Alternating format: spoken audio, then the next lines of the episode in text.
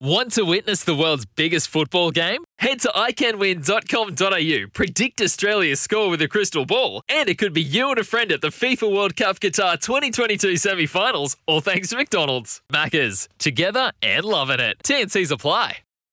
Want to witness the world's biggest football game? Head to iCanWin.com.au, predict Australia's score with a crystal ball, and it could be you and a friend at the FIFA World Cup Qatar 2022 semi finals, all thanks to McDonald's. Maccas, together and loving it. TNC's apply. Day or night, summer or winter, he's the sound of sport in Aotearoa. This is Mornings with Ian Smith on E SENZ.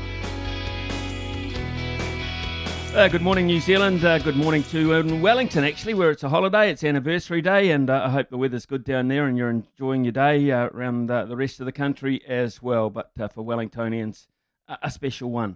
we've got a busy show this morning. We're going to focus in on an incredible weekend of freestyle skiing. just fantastic. Absolutely. Zoe, this Zoe is unbelievable. Get used to this name, Zoe Sadowski Synnott. Absolutely outstanding. So we're going to be talking to Jossi Wells very shortly about that performance and the Winter Olympics coming up and just how hard is it to win at the X Games. Uh, Daryl Mitchell will join us at 9.32. Uh, Daryl Mitchell, of course, Black Cap, very much informed. Give him a job, he'll do it. He is fast becoming uh, one of those uh, mid-order type backbone players for New Zealand. He, has been fantastic. Ufuk Talay, uh, the, of course, is the coach of the uh, Wellington Phoenix. They're getting better by the day and they've got some big cup matches coming up. So we'll have a chat to Ufuk uh, when we can. Uh, Jamie Wall uh, will be with us on the panel, and Brad Lewis, who's uh, a MediaWorks uh, sports journalist, will be with us as well uh, on the panel. So looking forward to that. MJ Hurley, MJ Hurley's interesting. LA Rams correspondent for Sports Illustrated, and as we speak, they're about to kick off. the LA Rams are playing the Tampa Bay Buccaneers, so that's Matthew Stafford against the GOAT, Tom Brady. We'll keep you updated with that, and we'll cross live into uh, MJ Hurley and get his impressions on that particular matchup, which is huge in the NFL. As well as that, we'll of course uh, have Stump, Smithy, Stump by Smithy and a multi at some stage throughout the morning. Sport is our religion, and here is Smithy's sermon. Well, Auckland snuck in a big party just before we all saw red on the weekend. The races at Ellerslie. The layout was kind of like a giant sandwich, parties at either end, and stuck in the middle, the members area and the birdcage, where the actual racing people found their place. Six races, four and a half hours, nicely timed and drawn out to enable plenty of analysis and wagering time for those that really cared or actually had runners, or four and a half hours plus band time for those who went there to get absolutely hammered. On evidence, they succeeded more than the average punter. Four and a half hours for some Aucklanders, most beautiful and handsome to become anything but. Bar queues, bedding queues by far the smallest, and toilet queues. The latter, that long, I'm glad for the moment that the old prostate is still in reasonable order. Halfway through, a raucous version of Sweet Caroline, Ma and Pa Kettle decided their day was done and headed for the hills. 24 34, even 44, a fantastic day out. 64, it's becoming a bit of a stretch. For the punter, a fair day out. The favourites, for the most part, there or thereabouts, meaning good returns to those who studied or got lucky. As for the last, the shortest price favourite of the day, backed in, it seems, by everyone in the whole country, to the point where it was so short. Well, it's not the, the done thing in the trade, apparently, to criticise performance, so I won't. Safe to say, I've seen better rides on Bonanza, Laramie, and the High Chaparral, and we'll leave it at that. And by the, by the way, it was good for you race goers. I enjoyed the fact that you enjoyed the party, particularly you Aucklanders. There's seen very little frivolity in recent months. it seems on mash, you and the rest of us won't be doing anything much but the Omicron waltz for the weeks to come. Even the royal wedding has been knocked on the head. Time to grab a cold one, slouch into the old lazy boy, turn up the tunes and listen to a couple of old Kiwi classics.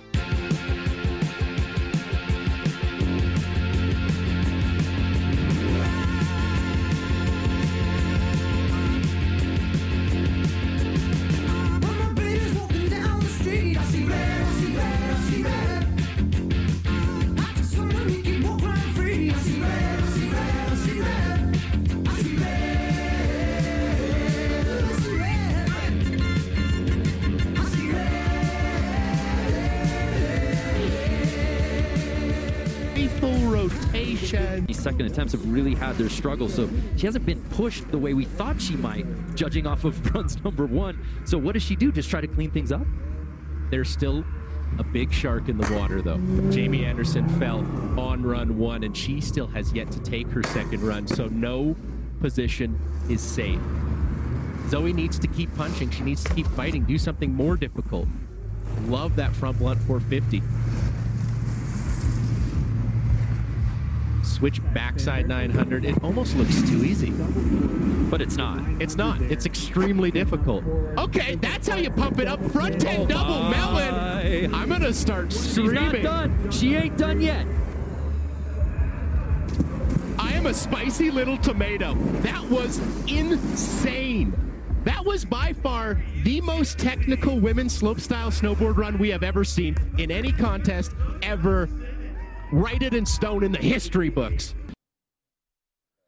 I'm a spicy little tomato. That is just some of the best commentary you will ever hear, and get used to that style of commentary, of course, because the, the Winter Games uh, are not too far away. And that was an incredible performance over the weekend from 20 uh, year old Wanaka snowboarder Zoe Sadowski Synnott.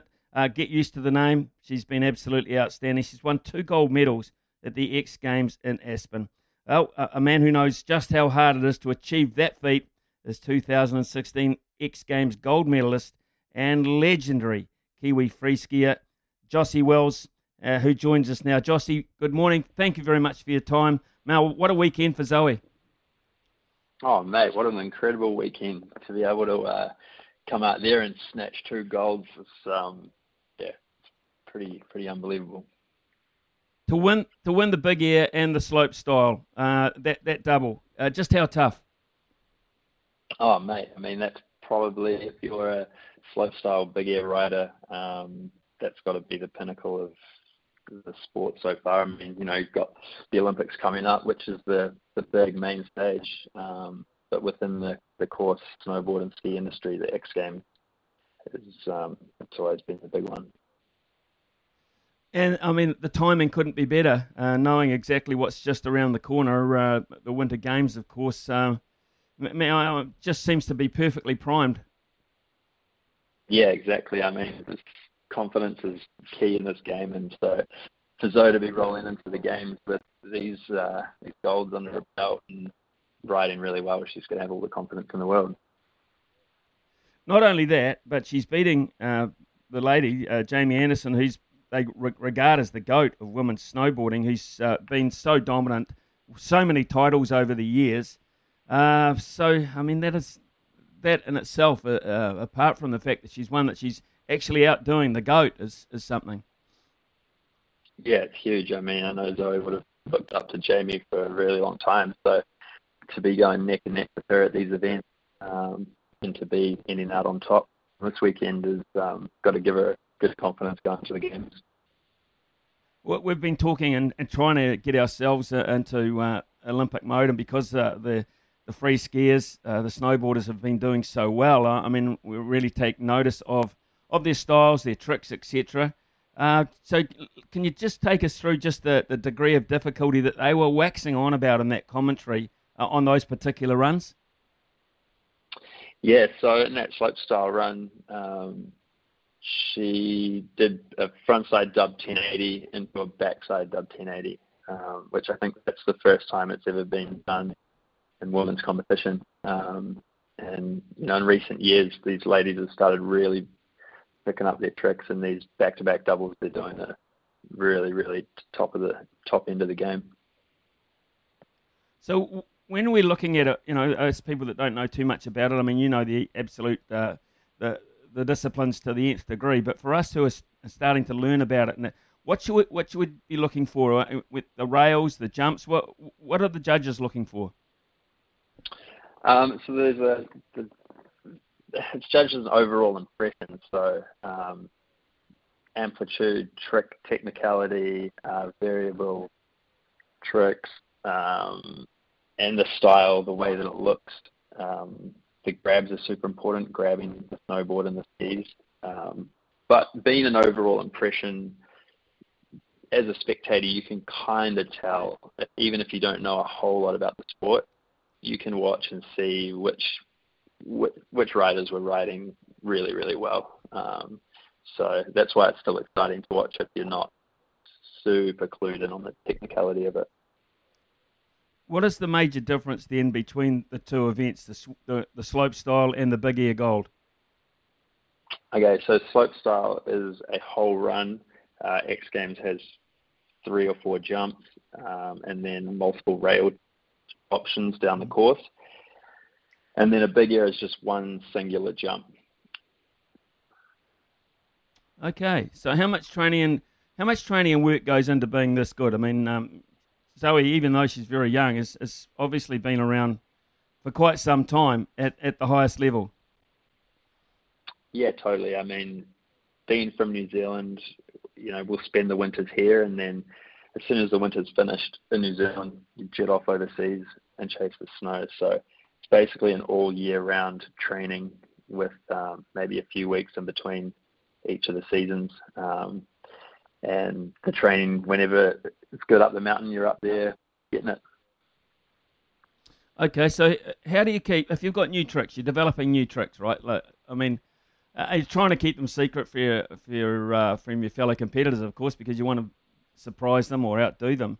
How do you go about that? I mean, when, the facilities are so sort of few and far between? Do you get up at like five in the morning and beat them to the punch, or you know, for us, us people just sitting back thinking, how do you keep it secret while you're working so hard?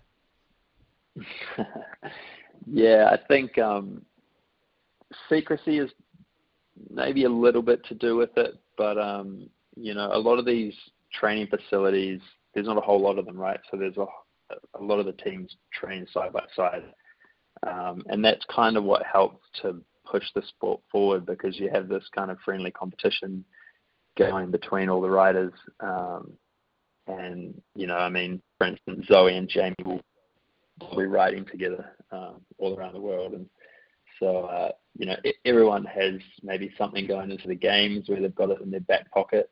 Um, but I think when you're super clued into where the industry's at, you're kind of aware of what the other athletes can do, and your job is just to go there and put down the best run that you possibly can and focus on your own performance. Jossi, how, how big are the X Games compared to the Olympics? I mean, it's just kind of different. Um, you know, the X is every year. Um, it's very aimed at the core action sports community. Um, and, you know, the Olympics is every four years. It's a, a much bigger scale. Um, you know, you're representing your country there. Uh, you've got the silver fern on your chest. So they're, um, yeah, they're just kind of different beasts, both um, both amazing events and both kind of hold hold their own with uh, kind of what they represent. Zoe aside, uh, Nico Porteous has been in uh, pretty good touch, actually heading into uh, this important time in, in his career. So, uh, who else, uh, apart from perhaps Zoe and Nico, are, are, you a bit excited about now that we're looking at po- possible medals? Yeah, mate. I mean, um, Nico's competing tonight in X Games fight, which will be amazing to watch. Um, his brother Miguel as well. Um, and then in the Mammoth Mountain World Cup last week, um, Ben Harrington and Gustav Legnavsky had great showings, so the pipe ski's looking strong. Um, Tiarn Collins also did well and podiumed at that event in Mammoth, so he's looking strong going into the games. And then uh, Ben Barclay is also riding well in ski slopestyle and big air, was able to get a podium at the Font Romeu World Cup last week as well. So uh, strong team heading to the games there's a lot of family connections uh, in your particular sport. Uh, you, I mean, you started, uh, I think, when you were two. Is it one of those sports that that you need to be born into? You've got a, a proud tradition in your, your family. Your brothers, Byron, Beau, James, Jackson, uh, they're all still competing as well.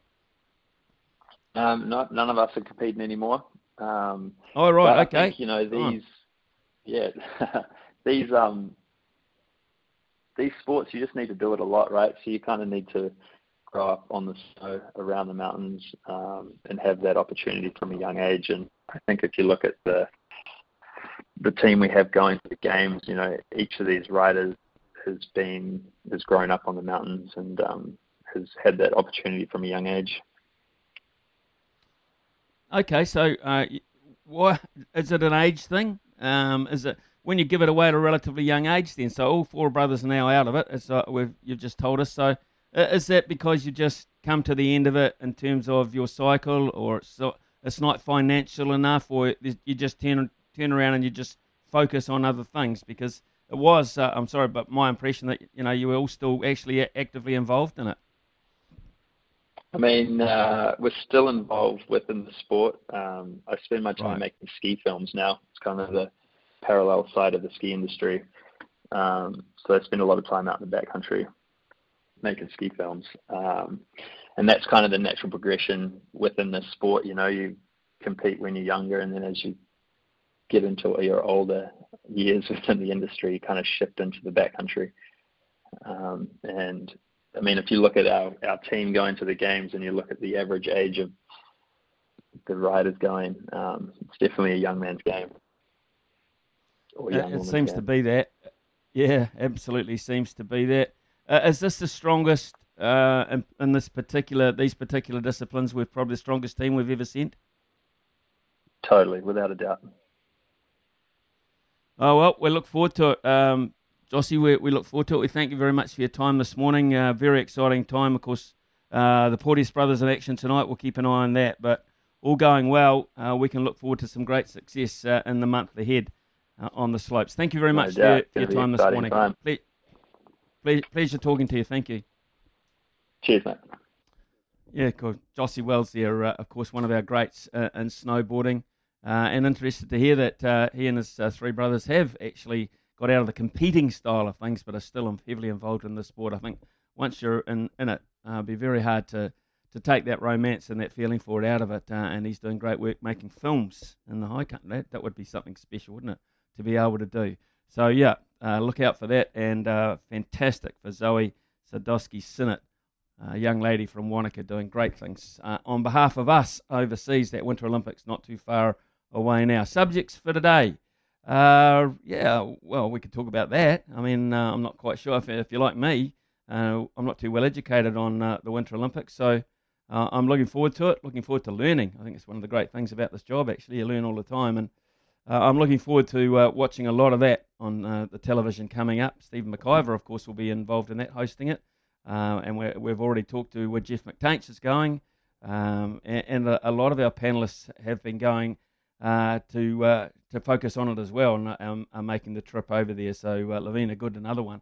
So we'll look forward to uh, what comes out of that. So uh, what about the big black clash? I, I didn't see it. It coincided uh, with the race meeting I was at at Ellerslie, so I didn't see any of it. My understanding is a huge crowd, absolutely huge crowd. Um, so what is it uh, uh, that makes you want to go and, and watch these guys play in a novelty match as opposed to the Black Caps themselves? would you prefer to watch that? And if you do, why?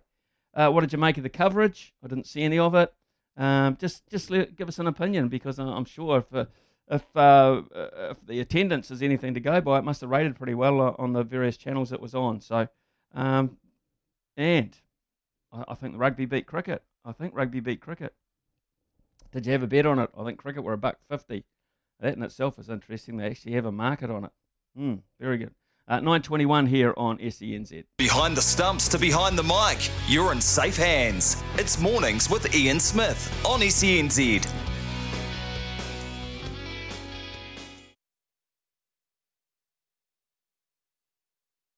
Text come in. Uh, Zayda said, uh, Good morning. Uh, great black clash uh, yesterday. Team rugby beating team cricket. How good was Will Jordan and Kieran Read in that uh, partnership chasing down 204?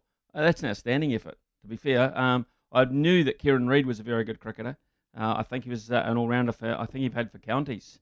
Uh, maybe have even played Hawke Cup cricket. So I knew that he was a very good cricketer.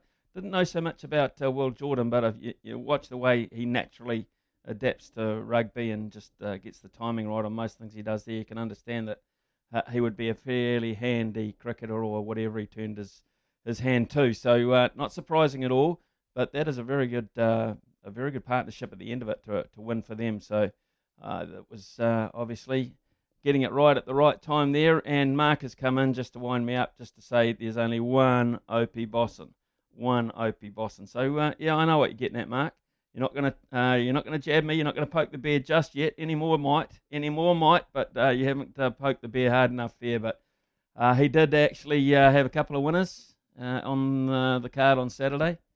Uh, so yep, uh, and uh, Leith Innes too. Leith Innes second, I think, in both million dollar races. So uh, a bit um, a bit agonising there, but still able, I would imagine, to uh, bank the check, and uh, perhaps he can have a bit of a haircut too. I noticed it looking a bit scruffy. So, yeah, my impression, the race day was fantastic. It really was, John. But, man, man, I, and I, I thought about it uh, yesterday, uh, the day after, and I thought, why not? Why not have a crack? I mean, young Aucklanders have been so deprived of the ability to get out en masse and have fun. Uh, they didn't miss out, I promise. They, they, they had a good time, and uh, good luck to them. So what's what happens at the track stays at the track, is it Smithy? No no stories to tell from Ellerslie. I know a lot of people were kicking on to go to Western Springs as well, and LAB were playing a concert. So did you see any uh, any uh, carnage on your night out? well, it was interesting because it started so late uh, in the day. I mean, the first race was four thirty. I think the gates opened just after three. Mad rush to get tables. Uh, so it was interesting uh, to see that uh, you know people um, would come in a bit like obviously preloading. You know what kids do, like the, the, the school ball. Well, this is an extended version of it. Uh, preloading throughout Auckland throughout the day. So when you arrive, it's not like your first drink. If you uh, you get my drift. Uh, so people just come in and you've been, you know, been there at the table there waiting and, and actually focusing on the racing of all stupid things. I mean, you're at the races. How stupid's that? But, um, you know, all of a sudden you turn around and someone's just taking your table or just put, trying to pick up your table and carry away. So what's, what's going on? What's going on there? and uh, in the end, you, you, you don't have to physically fight for it, but you sort of have to debate um, the brash, the brashness of youth these days, the disrespect of older people. I mean, goodness me, someone tried to take my stool away at some point. What? And sit on it. I mean, I mean, the old man, the old man's not going to be able to, to box it out on his feet for that long. so, uh, but honestly, and to watch the progression um, as they continually chucked it down uh, into the fact where some of the most beautiful and handsome young men in Auckland and around surrounding places weren't uh, weren't shaping up that way after four and a half hours and a bit of band time. I can promise you that, and the preloading. So interesting, very very interesting day out probably my last in that particular arena, I can promise you. 9.30 here on SENZ and Emma with the news.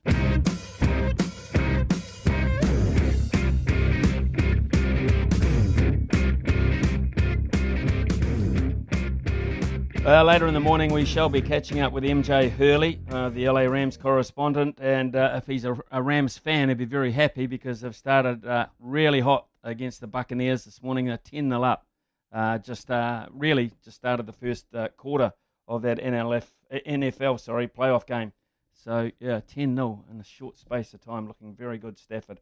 Right, let's get on to cricket now, and the Canterbury Kings are through to the elimination final of the T20 Super Smash. Well, I'll take on the Wellington Firebirds in Dunedin, of all places, so a neutral venue on Thursday. Canterbury got a taste of the conditions at University Oval yesterday as they comfortably beat the Otago Volts by eight wickets and leading the way in that run chase. A very good one, too.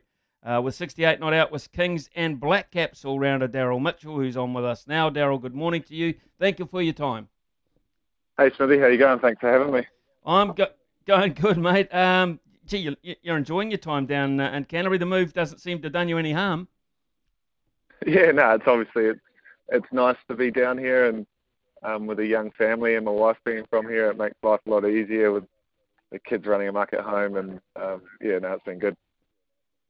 Well, it certainly hasn't, as I said, it hasn't affected your cricket in any way. In fact, you've been hot, really hot, whatever level you're playing at. So, uh, and getting back into the Canterbury uniform, you don't have that many opportunities at a time when wins are important and you're getting it done at the right way. Yeah, I guess at this time of the comp, you you want to gain some momentum and and heading into the finals, it's nice to put a performance like that in as a team. Um, we're obviously pretty disappointed losing to the Brave the other day, and um, yeah, it's nice to yeah sort of get back to the way we want to play cricket, and, and looking forward to Thursday with the semi final. I mean, you you become, uh, I guess, a cricketer who, particularly in the batting side of things, you just tend to fit in. I mean, wherever they ask you to do a job, you you tend to do it. Tend to do it. We saw it never better illustrated than in the T20 World Cup across uh, that that uh, hasn't finished that long ago. So Man, is it just a case of uh, when they name the team, just sitting and waiting and say, "Well, where am I today?" It seems like that. Yeah, I, I guess I've, I, something I pride myself on is my ability to adapt to different roles and situations. But I think for me, I also play the game because I love it. And um, when you're a kid in the backyard, you, it doesn't matter whether you're opening the batting or, or whatever. You just play each situation, close your eyes and swing and have fun. So, um, yeah, I just Was... keep trying to enjoy my cricket and compete as much as I can, and hopefully we can win a few games along the way obviously uh, rugby connections within the family as well. But uh, was it always cricket for you, mate? I, have never really got to to ask you that.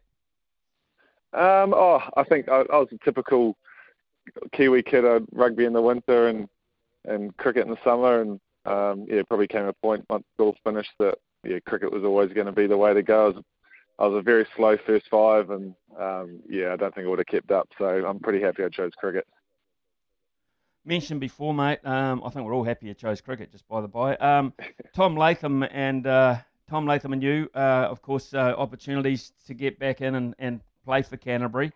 Uh, so, and that partnership yesterday, that was uh, between you two. Uh, so, how, how, did that go? How, how, I mean, that was a, a, reasonably good target you chased down.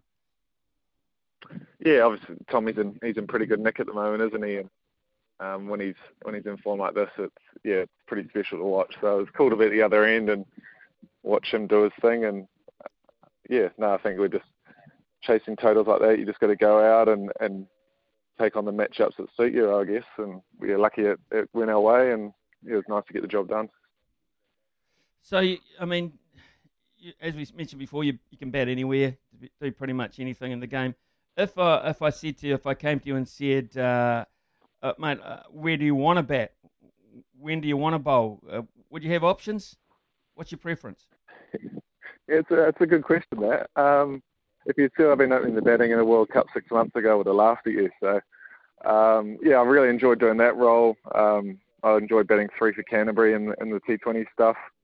Um, but at the same time, I'm I'm happy to do whatever I, have got to do. Um, test cricket, I'm really enjoying that all-rounder role, and yeah, just as, as long as you know getting to help try and win games of cricket, I don't really mind where I am. But um, yeah, just as long as you play with a smile on the face and, and keep trying to take them on, then it's a good start. Canterbury production line continues. Uh, four wickets again yesterday for Henry Shipley, who's uh, having a heck of a season.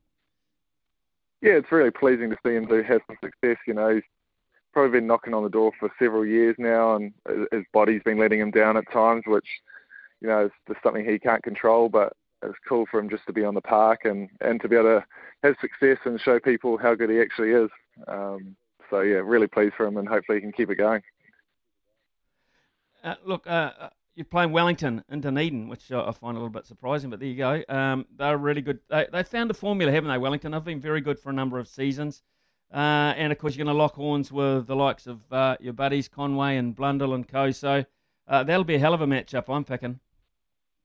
Yeah, look, they've been a really strong team for a number of years now, and you know they've been in the finals of Super Smash the last few. So um, yeah, they're they're a strong team, and they've got some world class players and Dev and the likes, and um, yeah, I guess these are the games that you look forward to is, is taking on the best in the country and and yeah, trying to trying to win the game will be pretty cool. So um, yeah, it will be bizarre playing in Dunedin, um, but it's also quite cool that it, it gives us a chance that it's a neutral venue and no one really gets an advantage. So um, yeah, it'll be all going. We'll see what happens.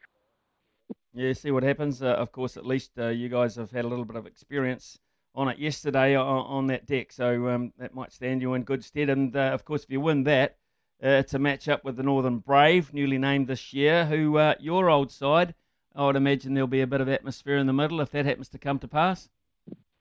Yeah, okay. I guess if we're lucky enough to get through that semi, it'd be pretty cool to go go back to Hamilton and, and take them on in the in the final. Um, yeah, I guess with my grandparents being there, it'd be pretty cool to them to sit along and watch us win. And I'm sure it'd be a bit weird for Grandy cheering on uh, the red and black for once, but uh, yeah, that, that'll be cool.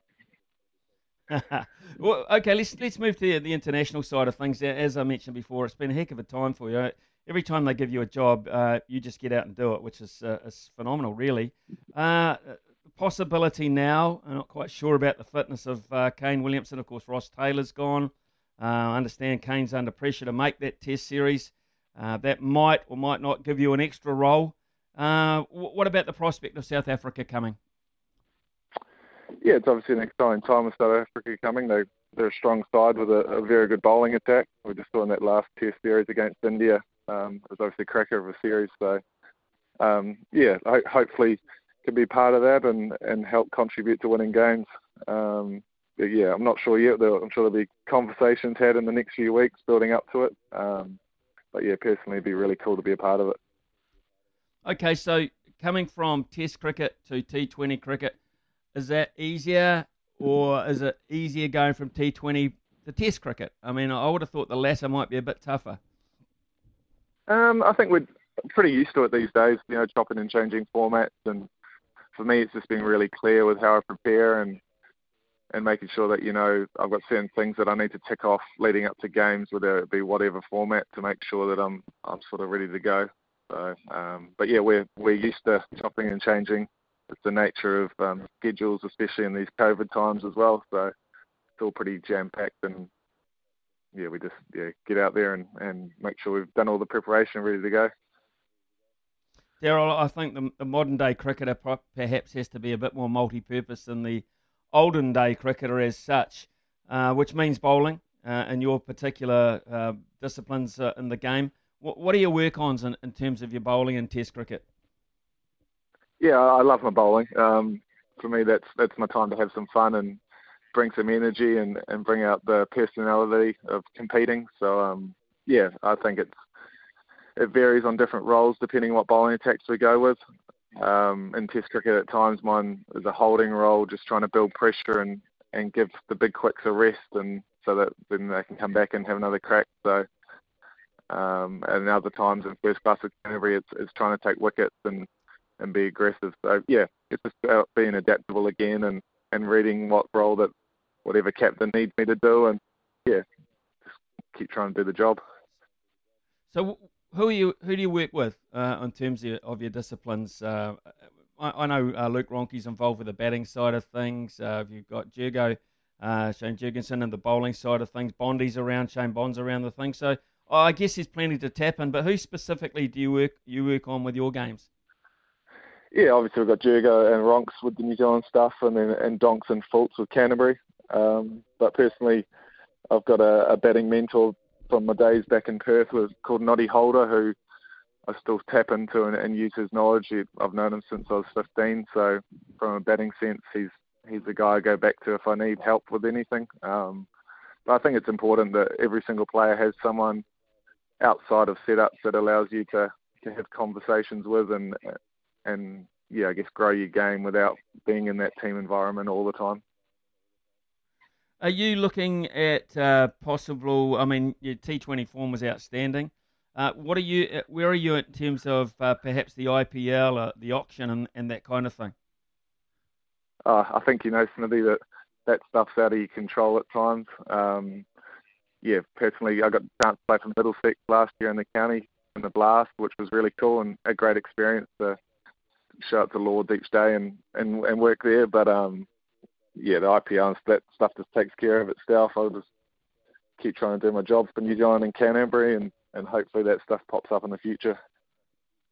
Very balanced, mate. Because uh, to be fair, uh, you only have to look at Kyle Jamieson. You only have to look at uh, some of the guys who have uh, picked up astronomical contracts. Uh, I mean, uh, for you, hot at the moment, nerve wracking. I would have thought it'd be a bit more nerve wracking than the, the balance that you show because it can be life changing, massively life changing.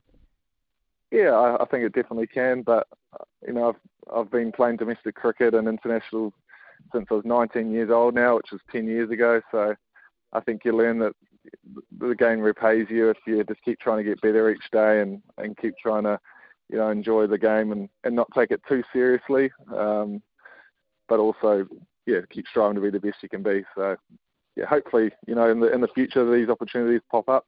But um, yeah, if it's meant to be, I'm sure it will happen. Well, I've got to say, mate, if uh, I was at the auction, I'd be putting my uh, particular bat up uh, if Daryl Mitchell's name came up. Uh, the way you're playing and what you contribute with the all-round side of it and the fielding, of course. So, uh, brilliant to catch up with you. I haven't done so for a long time, and and uh, congratulations on on the form you're in at the moment. I hope it, uh, it comes good for the Canterbury Kings uh, over the next uh, two or three days, and uh, you managed to get to, to that final with the Northern Brave and and just continue on. It's been a pleasure to watch your development. Thank you. No, thanks, Willie. Thanks for having me, and appreciate kind words. Uh, cheers, uh, Daryl Mitchell there, uh, folks. Uh, man, balanced. Talk about balanced. Uh, you can see why. Uh, when you talk to people, you can actually see why they're good at what they do, and just the way they talk about what's coming up and what's happened in such a relaxed sort of way. I mean, he's got to be. If you look at the cricketers around the world, the way he played in that T20 World Cup, amongst the best in the world, and dealt to them and handled run chase situations, you've got to be thinking his value is quite high at an IPL auction. Maybe, maybe not. Um, New Zealanders um, getting big, big checks there are quite few and far between. Um, but I would have thought day in, day out, Daryl Mitchell, uh, with that attitude and his fitness, etc., has got to be worth plenty. Uh, 9.45 here on SENZ. Uh, when we come back, uh, a chance to reflect on uh, a few of your texts. And of course, uh, we've got a multi before 10 o'clock too. He's the voice of sport in New Zealand. Nothing gets past Smithy. It's mornings with Ian Smith on SENZ. It is 9.51 here on SENZ and Phil is uh, called in from the west coast. Well, I've never been there. I've got to get there. And Phil, I think you're calling from your tractor. You've been very patient. What's on your mind, mate? I was just uh, ringing up, first of all, to congratulate you on actually being in the Karaka Millions. And, yeah, it was, yeah, it was a good run. Yeah. It's, it's exciting, uh, you know, when, when you've uh, got connections uh, to a horse on the event, that's for sure. And, uh, you know, we uh, we enjoyed most of the day. I can tell you. Yeah, I don't think there was much that was going to beat Pin Me Up. Uh, fair enough. Uh, that's a good call. I mean, the way it finished, uh, certainly, and, and it's uh, kept that uh, terrific run for Te going. I mean, they picked up both of them from memory, and the good horses certainly came out to play, Phil. That's dead right. And isn't it good for Jamie to, in his last year at Karaka as well? Well, Jamie's had a terrific history uh, in that particular uh, meeting, of course, but he, he's also been sensational, hasn't he, over a long period of time? And you got the feeling that when he gets to Hong Kong, uh, and uh, of course, uh, he'll be able to come back, uh, I think, and um, after a, a, long time over there, he'd be even better for it. He's so so young. that's the thing about Jamie Richards. He looks so young. He is so damn young, but he's achieved so much in a short space of time, hasn't he? He has definitely. He's changed Te Akau as well. It's like even the whole New Zealand racing thing. You know, there's so many more young people into it now because because of Te Akau as well. It's yeah. Oh look, it, it, I mean the the way they syndicate the horses as well, Phil. Uh, you know, and it's for a lot of people, it's not cheap and it's not manageable. For uh, other people, uh, they make racing affordable as part of a big group, and you, you see that in so many of their syndications. Uh, a lot of people having a lot of fun. That's dead right. It's, and it, yeah, it's a good industry to get into. Like we're in it ourselves. I've got a pins well, gelding ourselves yeah. actually, so I was wrapped about pin me up. Well, that's that is very good for you. So, what stage is your gelding at? Um, he's a five-year-old, and yeah, he's he's recovering at the moment. He had a we were meant to race the coast races, but had an incident and didn't happen. Well, so well hopefully it's just like yeah, hopefully next year, and uh, I'm so, sure it's the same with the connections of a lot of horses that uh, turned up at Ellerslie on Saturday uh, in the hope, and a lot of connections turned up in the hope that was going to be their night. Uh, and of course, we all know within racing, Phil, the majority of them uh, don't succeed, uh, and it's a small uh, number that do. But fantastic, Phil, for your call. Thanks very much for taking the time to wait and to get in. Uh, yeah, so um, your thoughts, uh, if you're at Ellerslie, what, how did you feel about the, the, the vibe there, the atmosphere, etc.? Um, my understanding is that it might not be at Ellerslie next year. 9.54 here on SENZ. Stumps to behind the mic. You're in safe hands. It's mornings with Ian Smith on SENZ. You got to know when to hold up, know when to fold up, Smithy's multi. know when to walk away, and know when to run. Bet live on your favourite sports. Download the TAB app today. Well, we missed out over the weekend. Uh, two for three we are uh, as uh, we talk about today's one, which includes the Kansas City Chiefs to beat the Buffalo Bills. That's NFL action playoff action this afternoon. That's $1.76. Mahomes and co. to win that one. Felix Auger Aliassime to beat Tamarin Cilic in the tennis later today, a buck 68. And Tsitsipas, the Greek freak as they call him, to beat uh, Taylor Fritz, $1.48. So that's $4.37. So looking to balance the ledger at 3 and 3. At the moment, Brady's going to have to be real good. He's going to be the GOAT of all GOATs. The Rams are killing the Bucks, 17-3 in the second quarter. Day or night, summer or winter, he's the sound of sport in Aotearoa. This is Mornings with Ian Smith on ECNZ. SENZ. Here for Hooper, chance for Sandoval! What a start for the Mexican! Didn't he put that away, as we see on the Harvey Norman replay? Just picked his spot, showed composure, knew exactly what he was doing. And it could be in here again, Wellington. It's Gary Hooper. Oh, and he wrong foots Jamie Young, and it's two for Wellington Phoenix to end a four game losing sequence by putting Western to the sword. It's a result that lifts them off the foot of the A League men's ladder tonight. Well, that's exactly what we wanted to hear. The Wellington Phoenix snap their four game losing streak in the A League to lift themselves from 12th to 9th on the ladder. Uh, game in hand, too, on a, team, a couple of teams above them. So uh, a chance to go even further shortly. They beat the fourth place Western United 2 1 at the weekend. Um, we're joined uh, live this morning by a very happy coach, or a happier one anyway, I'm sure. And uh, Ufuk Talay, uh, thank you very much, Ufuk, for joining us. I imagine there's a slightly better mood in the camp. Yeah, obviously, uh, winning games makes makes it a lot uh, easier, uh, makes the week uh, week go a lot quicker, and uh, looking forward to the next game. Would have been uh, a long couple of weeks. I mean, uh, you've had uh, up to 19 players uh, with uh, COVID. Uh, that's, I mean, there's disruptive and there's disruptive. Uh, how the heck do you overcome that? Yeah, look, it's not easy. Uh, we have our own challenges as it is being based in Australia. Uh, but look, the players through. Uh, some players had mild symptoms, which helped. But uh, look, we didn't know what to expect on game day, uh, as we only had three sessions leading into that uh, game. But look, I think it was a good, a good result at the end of the day. Uh, Ufuk Talay is uh, with us, the Phoenix uh, coach, uh, of course. And yeah, I mean, organising practice for, uh, I think at one stage, what, five players available? Yeah, well, whilst the boys were in isolation, we only had five players available for training. So uh, I, at times I joined joined in with uh, an extra number. So look, uh, we take it day by day, and hopefully uh, this is the last of it. And, uh, we're able to play uh, games through the season. Uh, Gael Sandoval made his debut and uh, right on the score sheet almost straight away. So uh, you must have been pleased with his his introduction. Yeah, look, uh, Gael's been waiting for a while. He's been training with the group. Uh, once the window opened, he was able to play. So I thought he had a had a good game. Uh, A good game. impact, and that's why we brought him in.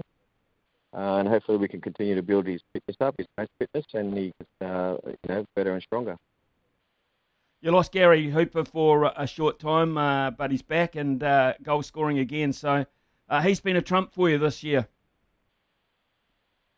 Yeah, Hoops has uh, Hoops has scored goals wherever he's played, so he's he's a major uh, major player for us, a big player, and, and that's what we expect from our senior players and our visa players to, to influence game. So you're up to ninth now, uh, Ufuk on the table. Uh, just two points behind sixth place. Uh, you got a game in hand on a couple of teams as well. So, um, what has that meant now in terms of looking forward to the rest of the season? Well, that game will hopefully build confidence within the group. Uh, there's a lot of games to go. We've got a very important cup game against on the weekend that we want to win and, and make a final with. But uh, there's a lot of points up for grabs within the A League uh, at the moment. So hopefully, you know, like that, that gives the boys confidence and, and we keep moving forward. Uh, aside from the score sheet, two one uh, over Western Sydney, you've dominated uh, that team. I think you've uh, you've they haven't beaten you in the, the past six games, so uh, it was a game you you could go into with confidence. But aside from the scoreline, uh, what what was the what's the most pleasing thing from your point of view? I think the attitude and the application the boys uh, put out in the game. I think uh, one, one thing that we spoke about before the game was the performance. I'm, I'm a big believer. Performance is good. You know, eight out of ten times you're going to get the result that you need.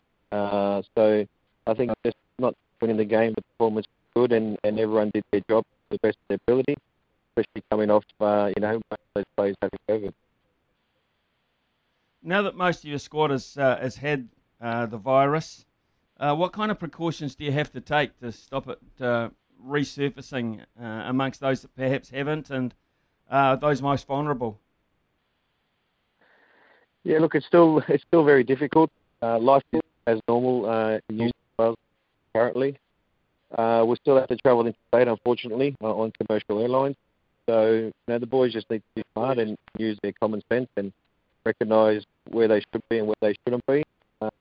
Uh, at the end of the day, we still have certain protocols that they, they need to follow. But look, at the end of, at the end of the day, I think at times sometimes very uh, unavoidable. Uh, your next uh, mission is the FFA Cup semi-final. Obviously, uh, to get that far, you've had a good run in the competition uh, against the Melbourne Victory this uh, Saturday night. How are you feeling about that game? Yeah, very, very good. Very, very promising. Uh, the thing is, we've got our full, full squad available. Uh, Scotty Wootton will be touch and go. Uh, Clayton uh, currently on overseas with four whites. Uh, so at this stage, look, the boys are feeling good, and the Victory have, have have been going well this season. So it's going to be a great challenge, and it's a one one game where you win and you can play a final and win a trophy.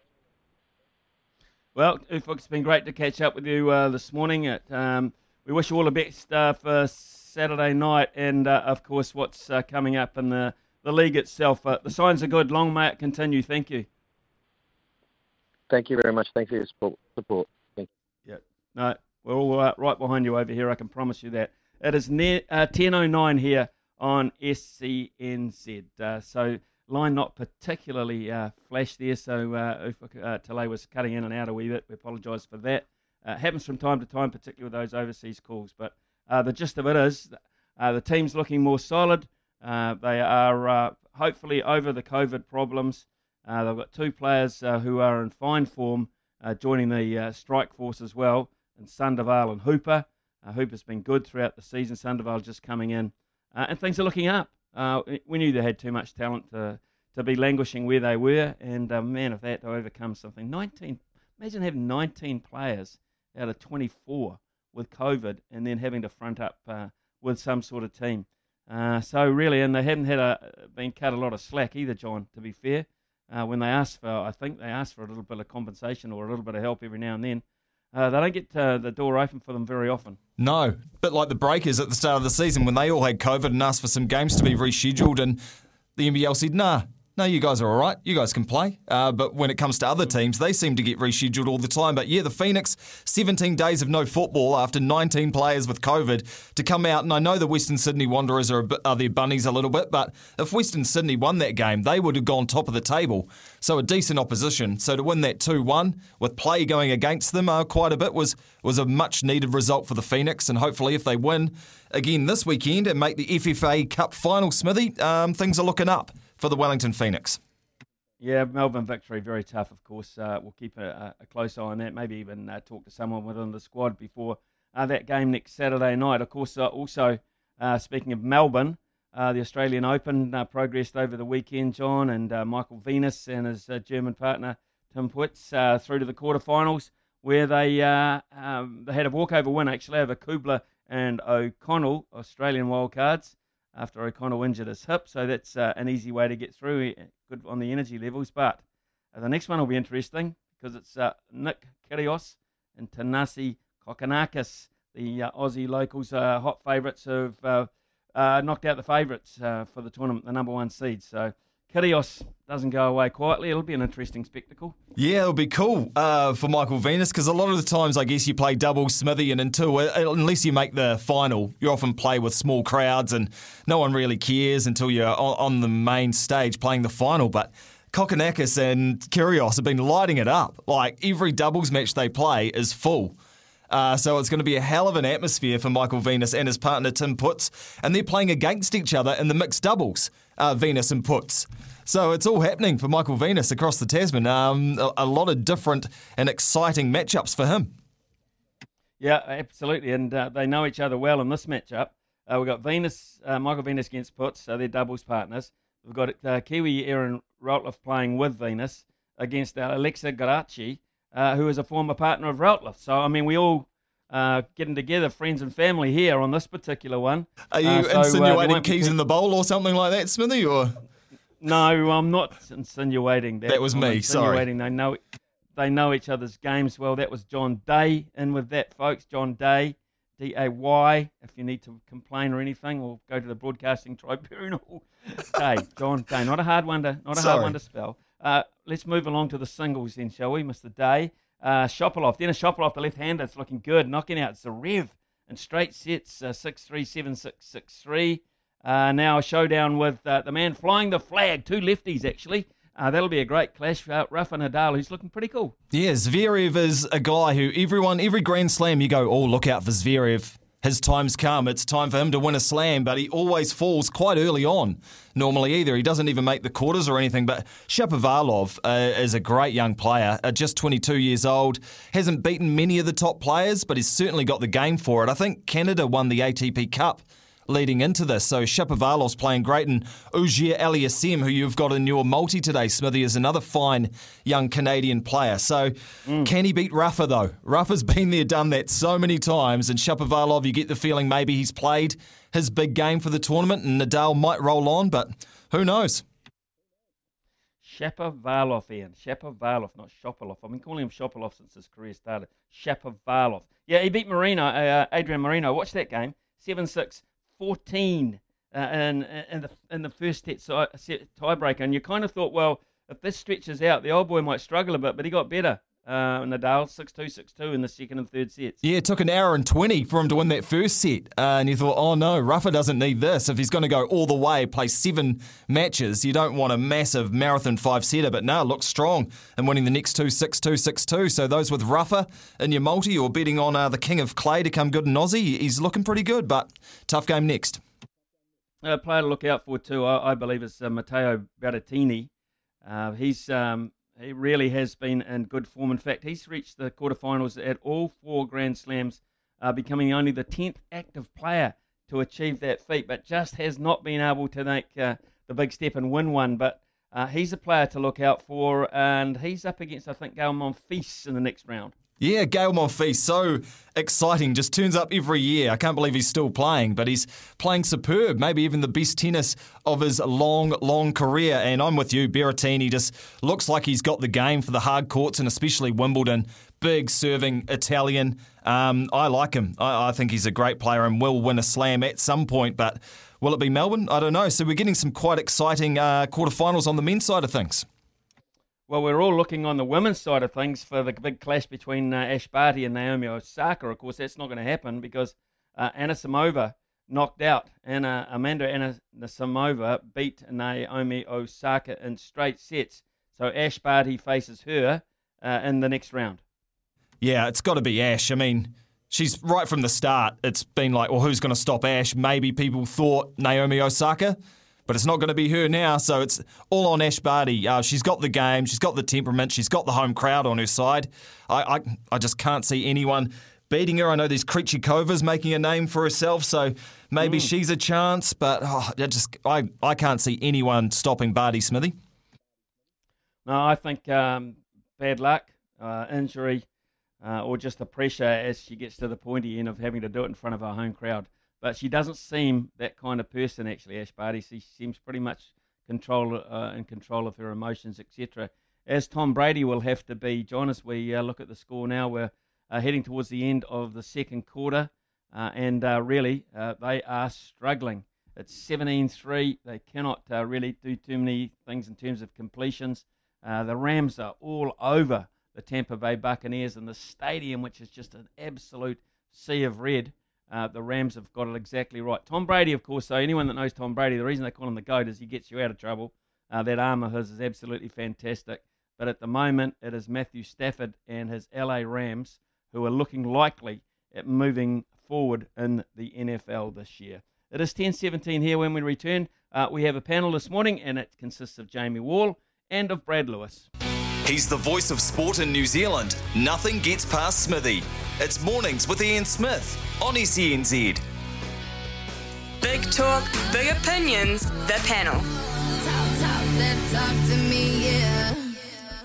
Freelance rugby writer Jamie Wall is with us this morning, and joining him is MediaWorks sports journalist uh, and Brad Lewis. Uh, Brad, uh, interesting time in the UFC. I know you're uh, pretty keen on that, and uh, Adesanya versus Whitaker is looming, and uh, we understand yesterday that Brandon Moreno uh, called out Kara France. So Kiwis in action shortly. Yeah, absolutely. Um, uh, the uh, sorry, I'm hearing myself back. That's weird. We'll, we'll try and fix that for you. Um, I'll go. In fact, I'll, I'll tell you what. We'll give us a chance to fix that. We'll, we'll call you back, uh, and I'll, I'll, go to Jamie. Jamie, on, on a, another subject, uh, I would imagine uh, you have been watching the Australian Tennis Open. Uh, who stops Ash, Barty? Who stops uh, Daniil Medvedev? Uh, they look the favourites. Yeah, good morning, Smithy. Um, thanks for having me on. Um, yeah, it's pretty hard to see who's going to stop Barty. Um, I think probably Barbara Krejcikova's got a got a pretty good um, chance there. Uh, they're shaping up to play in the semi-final. Um, and as, as far as the men men go, well, the thing I love loving about Medvedev is that uh, not only is he playing great tennis, he's already, he's also working the crowd. He, he had that big game against Medvedev. Um, uh, sorry, against Kyrgios, and uh, managed to um, uh, work the crowd up and, and, get them on his side in, in, the next in the next game. Um, the Aussies still have Alex de Minaur to uh, uh, in his uh, in the draw to cheer on. Uh, but Stefanos Tsitsipas is probably the guy who's going to give uh, Medvedev the most trouble. Um, but Hello. really, with Djokovic not there, uh, it, it's Medvedev's one to lose, to be honest. Uh, yeah. But although, um, although got, got Nadal uh, there as well, um, he had a bit of trouble in his first set last night. Um, but uh, I'm I'm probably picking Medvedev to take this one out. I'm kind of thinking though um, Medvedev would be looking very closely at Nadal because you can't beat experience. Uh, there's certainly a, an element of romance about it. Uh, no Djokovic, uh, no Federer, of course. So flying the Andy Murray out early in the tournament, and, and imagine that this just made Nadal just a little bit more determined because uh, without those three, the, the door sort of opened up for something special for him too.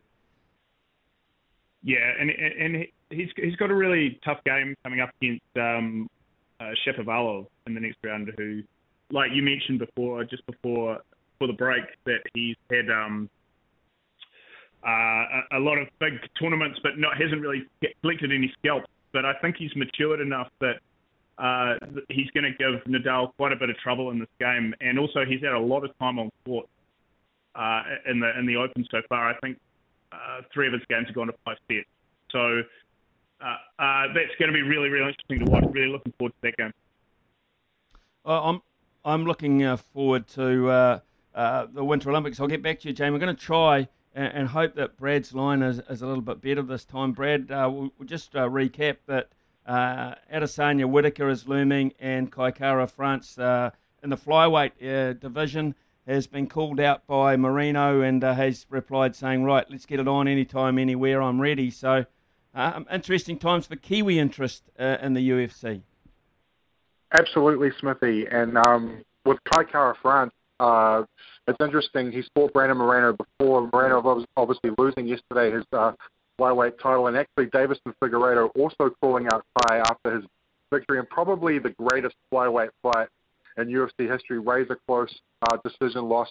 But both of those guys want to fight Kai. Kai's made a name for himself in his last two fights with tremendous knockouts. So almost trying to make their names off them, if you will. But uh, yeah, great time for New Zealanders in the UFC. Izzy's defending his title against Robert Whitaker uh, next month, uh, UFC 271 in a middleweight rematch against the guy he beat for the bout. Uh, yeah, and Izzy probably in the top three or four stars in the UFC right now. So New Zealanders making big names for themselves in combat sports, and as we know, Joe Parker and Sonny Bill in the in the uh, headlines at the moment as well. So it's great to see.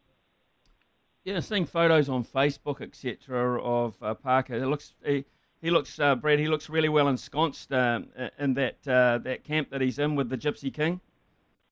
I've never seen Joe so settled and so happy with his professional life. Like Uh, he just he's he's just so at peace with everything. His family's there with him in Morecambe.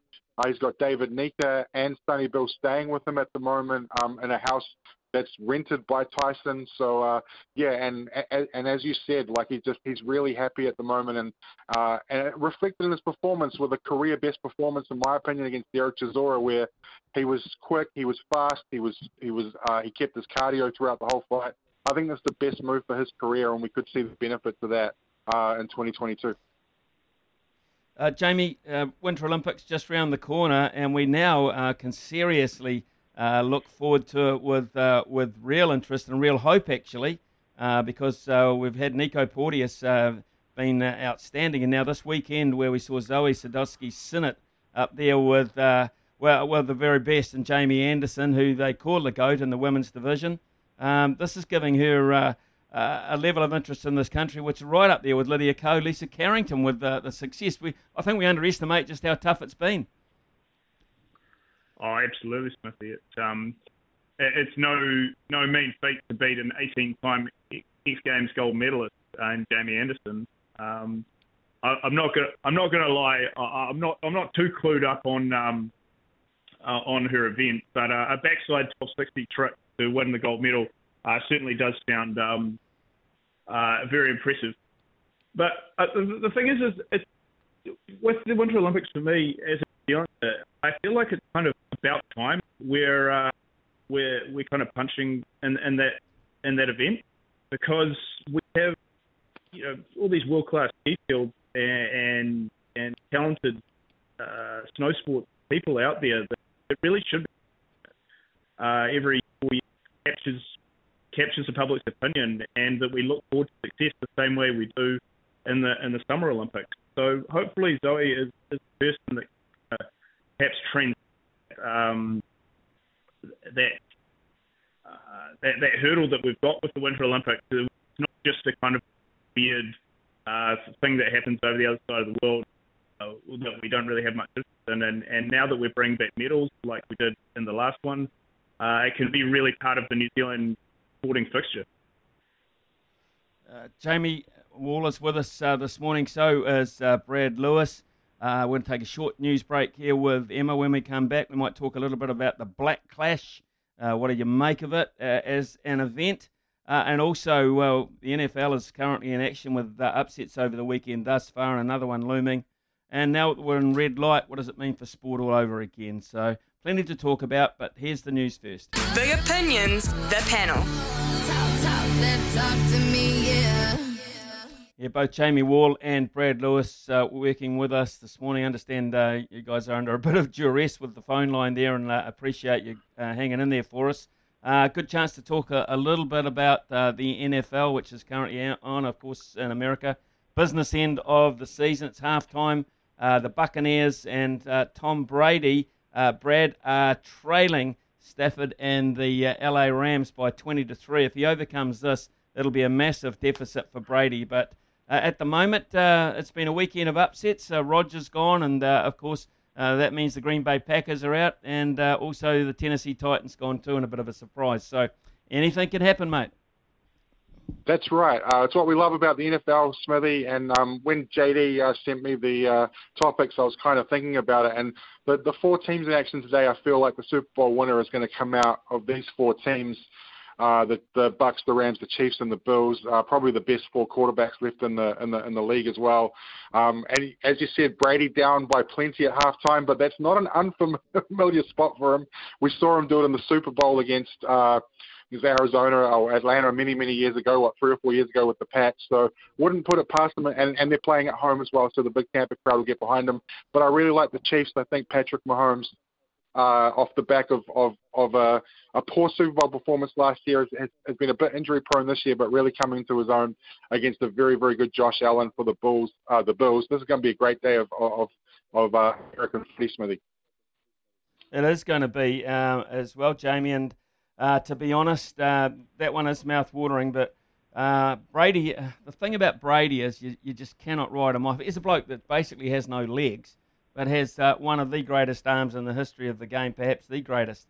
Uh, so I look forward to the remainder of that. And then, of course, the pretender, Mahomes coming through Uh, this brash young kid who's just taken it by storm. I love the NFL. I absolutely do. I love the way it's presented, Jamie. Uh, I just love watching it. Yeah, yeah. Uh, I have to say, uh, I'm in the same camp. Um, this season's been pretty interesting, and the games obviously were were, were pr- pretty exciting. Um, just seeing now, um, I'm sure if you saw before in the Buccaneers Rams game, Brady's pretty angry with the referee, but someone did actually tackle him quite hard. Uh, I sometimes, I mean, yes, the guy is the greatest player of all time, but sometimes you know he can be a little bit insufferable. Um, so yeah, it'd be interesting to see if he can come back from that. Um, this Chiefs Bills game this afternoon, like you said, is going to be really, uh, really interesting. Um, yeah, Mahomes, uh, whether he can get it done or not, uh, and and and if he can take them through to another Super Bowl, then he's going to move up into a real sort of A-list quarterback status. Uh, so yeah, it's, it's it's shaping up to be a really interesting um, Super Bowl. It'd be um, be really interesting if Bengals can can get through as well. It will be. Um, yeah, that'd be the surprise packet for me. Uh, Jamie, I, I, would imagine uh, you might have taken five minutes out of your day on Saturday to have a look at the, the Black Clash. I understand 11,000 people are close to it live at the ground at, at Bay Oval. So uh, uh, the Black Clash for you is it is it fun? Is it silly, or is it just something in between? Oh, uh, it, it is a bit, bit of fun. It also is a bit silly, really. I, I, I think it's sort of found a place where it doesn't really uh, take itself too seriously.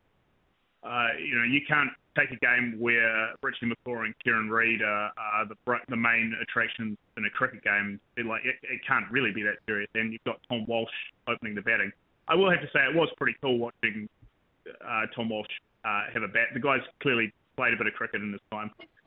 Um, but I, I think it's kind of got a place that perhaps the Sevens used to have in New Zealand society. Uh, if they can keep uh, the the interest in it up, it, it, it could turn into a bit of a destination uh, kind of event for people. Um, you know, having a look at the crowd, there was a lot of people there having a bit of drink and having a bit of fun, and, and that's not, uh, you know, there's nothing wrong with that. Uh, but I don't think the result of the actual game can be, can be taken pretty seriously at all. Brad, what about you? Uh, yeah, interest, interesting one for me, Smithy. Like, uh, I I'm kind of in between. Like, how cool was it seeing Shane Bond bowl the other night? I mean, like that first over was awesome, right? Like, uh, it almost took you back to 2002 in Adelaide when he ripped through the Australians and those memories of his short um, but awesome career. Uh, and it was it was cool watching Tom Walsh bat. I, I tweeted at the time. I think the England selectors are probably checking to see if he has an English passport because he looked better than half the guys that were in their team. But yeah, it's it's it is what it is, right? It's it's not a serious cricket game. Although Stephen Fleming looked like he was taking it pretty serious, but from a nostalgia point of view, I, I grew up, um, you know, towards the back end of your career, Smithy, and, and through that successful team of the 2000s, and, and love love that side. You know, the McMillans, the Astles, the the Harrises, the Elliots, the the Flemings. So that was kind of cool. Um, but yeah, I'm sort of in between on it. I'll watch it, but I'm, I'm also not gonna. I'm not gonna, you know, be a be a, a sort of Karen and and uh, and say it's not for me. Okay, fair enough. Well, uh, what is for us at the moment, uh, Brad, of course, is we're back in red back in the red traffic light. Uh, what does that mean for sport? Uh, first thing that comes to mind for me is no atmosphere. Yeah, and that's the worst part, right? Like Super Smash, uh, New Zealand Cricket releasing yesterday that the Super Smash will be played behind closed doors. Hopefully, we're um, back in orange by the uh, Women's World Cup. I know that's a big part of your summer, Smithy, and, and to have such a big event down here, it needs to have that atmosphere, that crowd support, because that's probably the only way the White Ferns are gonna are gonna go all the way off the back of some some hometown support. Uh, but yeah, that that's it's just I'm, it's just you're just so sick of it, right? Like we've had this for two years now. We just want some uninterrupted sports excitement with, as you said, the atmosphere. I mean, I was there at Eden Park semi-final cricket World Cup when Elliott smoked that six. It was one of the the greatest moments of my sport watching life because of the the crowd. So uh, that's what we miss is we miss the atmosphere, uh, and and I think the players probably really dislike it as well. Well, Jamie, the other thing, of course, is it's going to impact uh, the early stages of Super Rugby without doubt. Uh, I was reading yesterday where uh, uh Moana Pacifica clash with the Chiefs was going to be a fundraiser too for uh, those uh, people who are struggling in Tonga. So not good, not good all round, mate.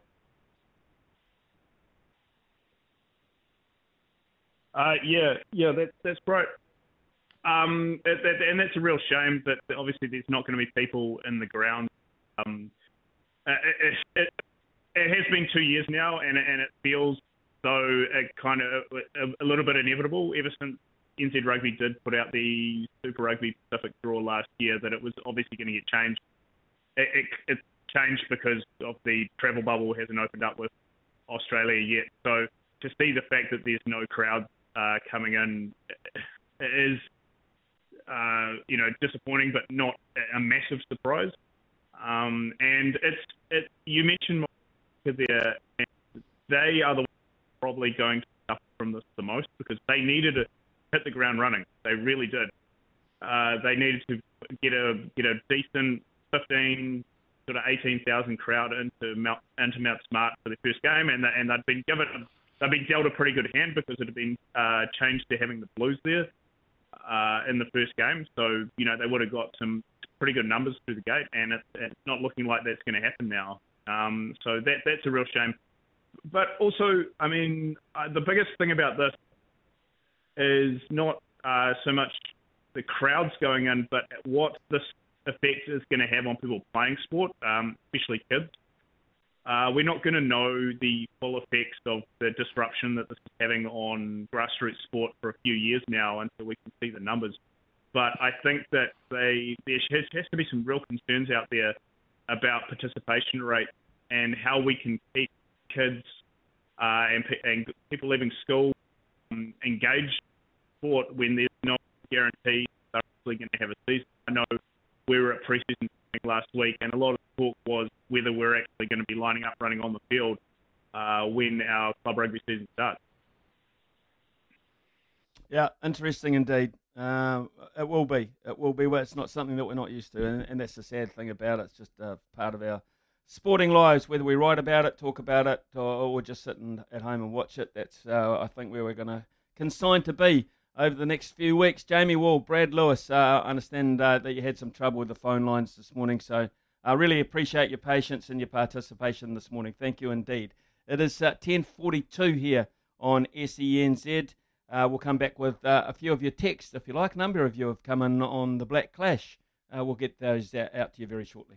From behind the stumps to behind the mic, you're in safe hands. It's Mornings with Ian Smith on SENZ.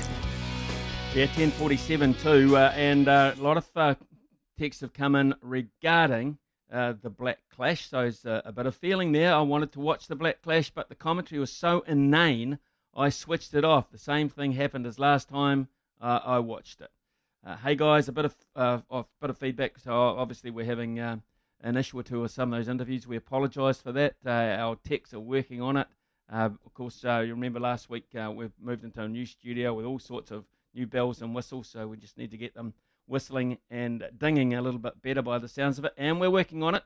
Uh, and really enjoyed the Black Clash team's shot put stole the show, and that's a common theme. Uh, that's from Bernie. That, um, that Tom Walsh was outstanding. Richie's come in and said, "Love the on the field action in the Black Clash."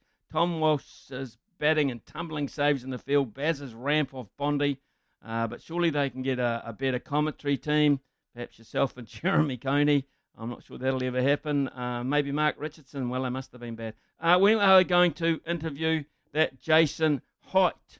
Hoyte. I've never heard of him before, but by the sounds of him, he's our greatest ever cricketer with both bat and ball. Well, we'll try and get him on if that's the case, to be honest. Uh, hadn't heard too much about him myself. Uh, and where was Izzy? Uh, we know where Izzy was. He fell off his motorbike before Christmas. He was saying he was going to be captain of Team Rugby. Did he get dropped? No, unavailable uh, due to that. Hi, Smithy. The Black Clash was good, but the commentary team were terrible Muppets. We muted it after 30 minutes. That's uh, Craig in uh, Tauranga.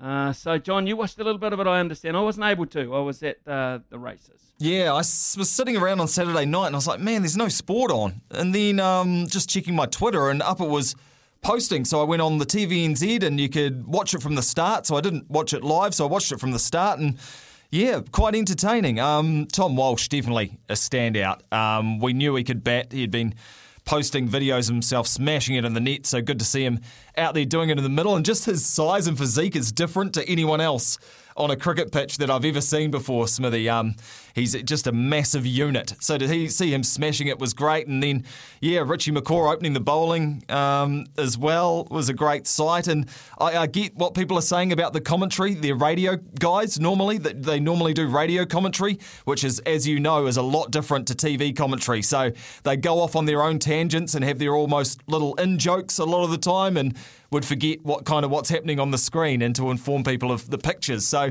either they're your cup of tea or they're not, the alternative commentary team. And I think a lot of people were saying, well, what's the alternative to the alternative commentary team? So maybe there is a market there, Smithy, for an alternative alternative commentary team. Well, it's something I guess that um, those people at Broadcaster will uh, look at. Um, my understanding is that TVNZ, um, uh, it's a free to air yep. event, so uh, that's that's one reason why a lot of people um, uh, get involved in it because it doesn't cost you to watch it, and the coverage, of course, is smooth.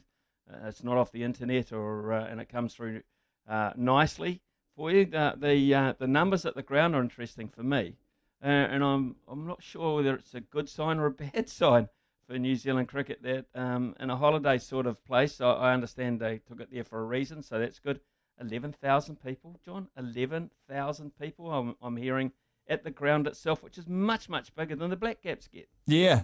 Uh, very jovial atmosphere. Um, I, I, don't know about the ticket prices either. Maybe that comes into play because the Black Caps are a big ticket item these days, and you'll pay similar money to what you pay for an All Blacks test. But even Super Smash, Smithy, it's a shame that the red lights come in and there's going to be no crowds because I would have liked to compare, say, the final of the Super Smash against the Black Clash to see what sort of numbers that they get. I guess people are just having fun, quite relaxed atmosphere. I doubt you have to pay a lot for your ticket, and in a beautiful part of the country on a very lovely night in terms of conditions. So all the stars aligned, really.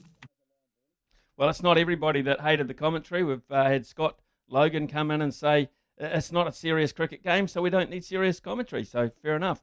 Uh, and a counterpoint uh, from uh, another person who's come in and said the commentary was great, absolutely hilarious. So there you go. It's a different market altogether. Uh, and speaking of markets, I'm quite surprised, really, that it's actually a betting thing. I'll, I'll be honest with you, uh, because it tends to be a taking turn thing, if you know what I mean.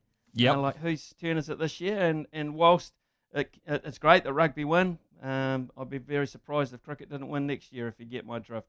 Uh, and it keeps the, the you know the the ledger nice and even, and we can say it's a genuine contest. So that's just me uh, looking on from the outside. We're going to take a break and uh, we'll come back with uh, a little bit of racing, a little TAB. I'll be interested to hear actually from the TAB just how much money goes on to the Black Clash. It's 10.52 here on SENZ in the mornings. We know you haven't forgotten about sport. Neither have we. SENZ, There's a new team in town. He's the voice of sport in New Zealand. Nothing gets past Smithy. It's mornings with Ian Smith on SENZ. The loveracing.nz update. Your home for everything thoroughbred racing. Visit loveracing.nz. Racing's biggest fan. Yeah. Louis not with us uh, this morning, but uh, that's great because it gives us a little bit more time with uh, Paul Mawadi at the TAB. A really busy Monday, of course, anniversary day in Wellington. But uh, Paul, big weekend of racing, and now, of course, uh, the focus remains on the serious part of the Australian Open and the NFL today. And uh, there's an upset on the cards. Yeah, well, we had a couple of upsets yesterday, uh, and uh, if the Rams can keep going, um, we're going to see the the Bucs and Tom Brady uh, knocked out in a, another upset. And to be fair, Stafford and the Rams have looked very, very good so far. And unfortunately for Bucs fans, Tampa Bay just haven't been able to get anything going on offense whatsoever. Yeah, I've been watching it sort of uh, in between uh, interviews, etc., and that looks very much the way. Uh, and they're on uh, attack again now with great field position with a first and 10 opportunity. So, uh, um, aside from that, uh, what kind of betting figures would you have on the Black Clash, Paul?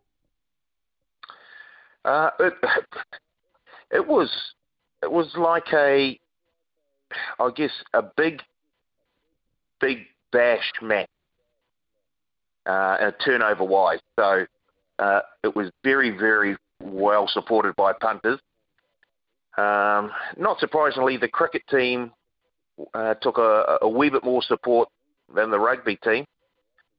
Um, but in the end, uh, with Brendon McCullum in the side uh, and Kieran Read looking like he could suit up for, well, maybe a Plunket Shields uh, type team, um, batted very, very well. So, yeah, it was the punters got involved and were very, very keen on the cricket team uh, before the off.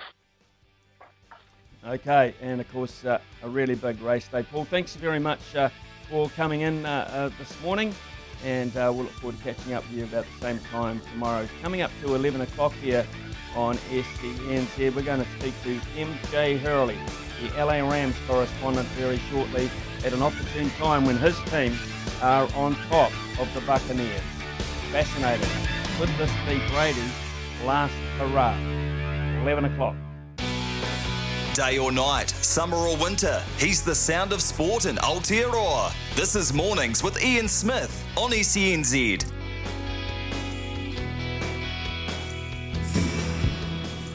And out of my mouth.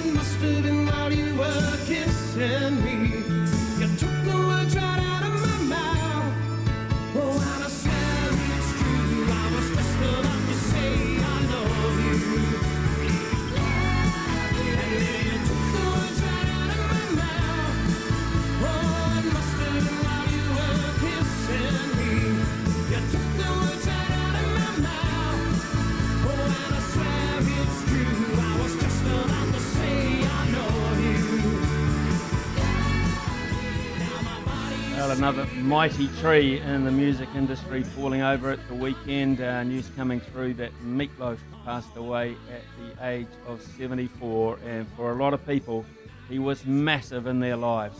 Uh, what a great con- contribution he had, uh, just to the music industry, but to, to life uh, all around the world. He was fantastic. Uh, and speaking of all around the world, there's plenty happening in the sport at the moment, um, and in particular, uh, the Tampa Bay Buccaneers are hosting the LA Rams. Uh, and that is uh, in a very important playoff match. Uh, and at the moment, it's all about the LA Rams. And uh, MJ Hurley is their reporter for Sports Illustrated. Uh, I understand that MJ Hurley is really a Green Bay Packers fan, so he won't be happy anyway. He'll be in a, a bit of a terse and surly mood because they were barreled out in the weekend as well in horrendous conditions. But MJ Hurley, welcome and thanks very much for joining us at a really important time in this match uh, in the NFL.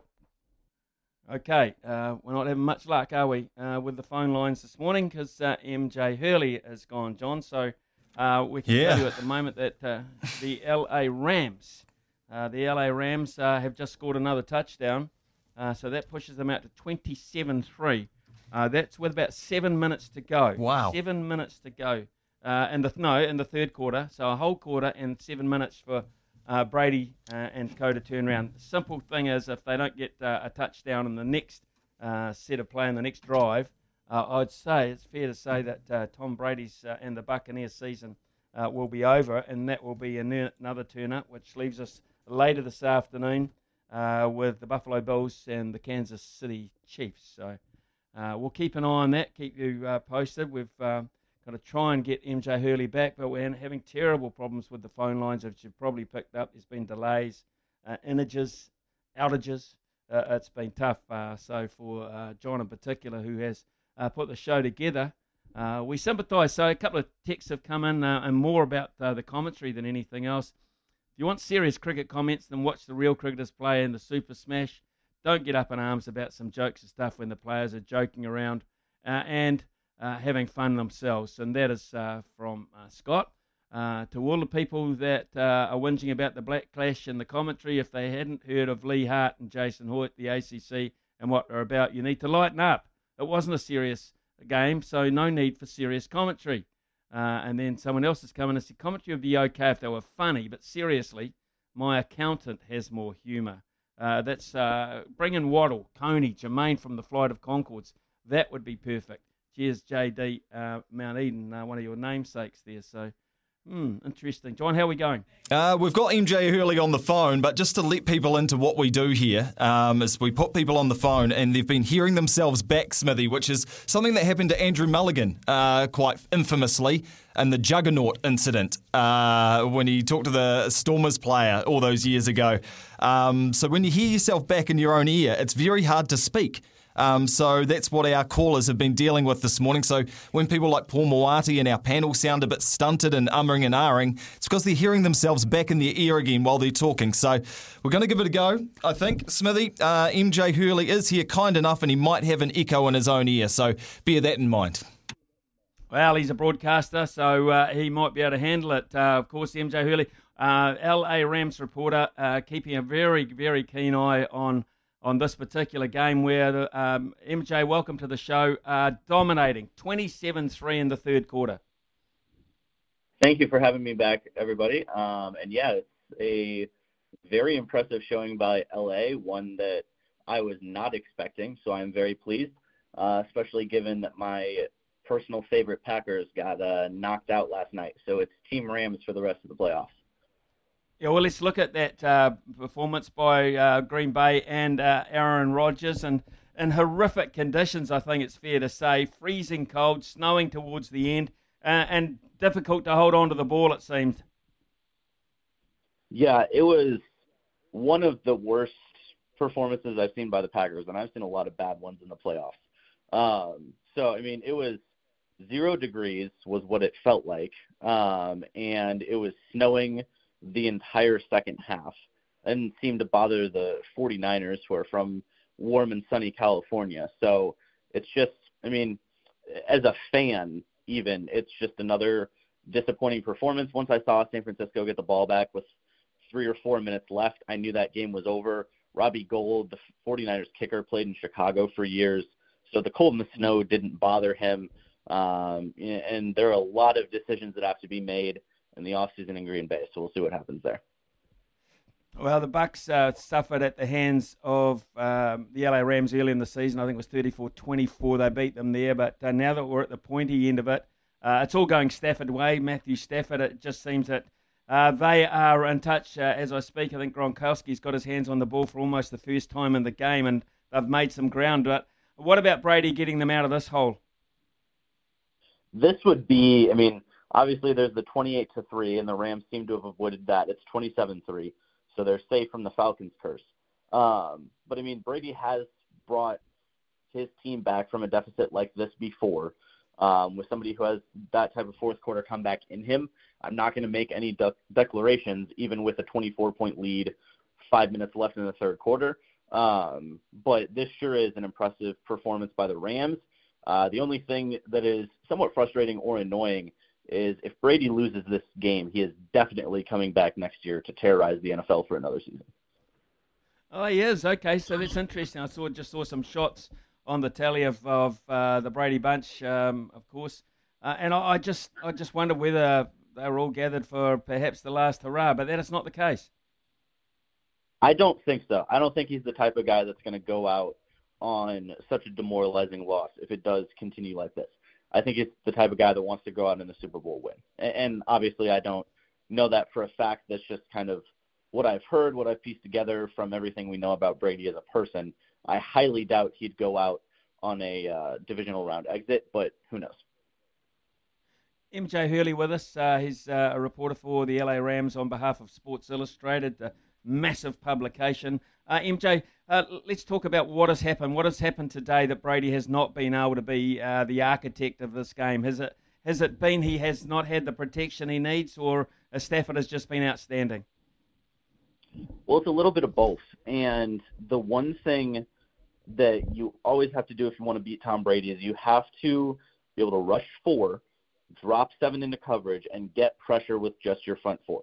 The Rams have an incredible front four led by Aaron Donald, one of the best defensive players in the game every year. So they have that capability. They had been hurting a little bit in the secondary, so there was a little concern there. But the Rams kept the pressure on them um, early and often, which is incredible. And they've just been able to get home to Brady.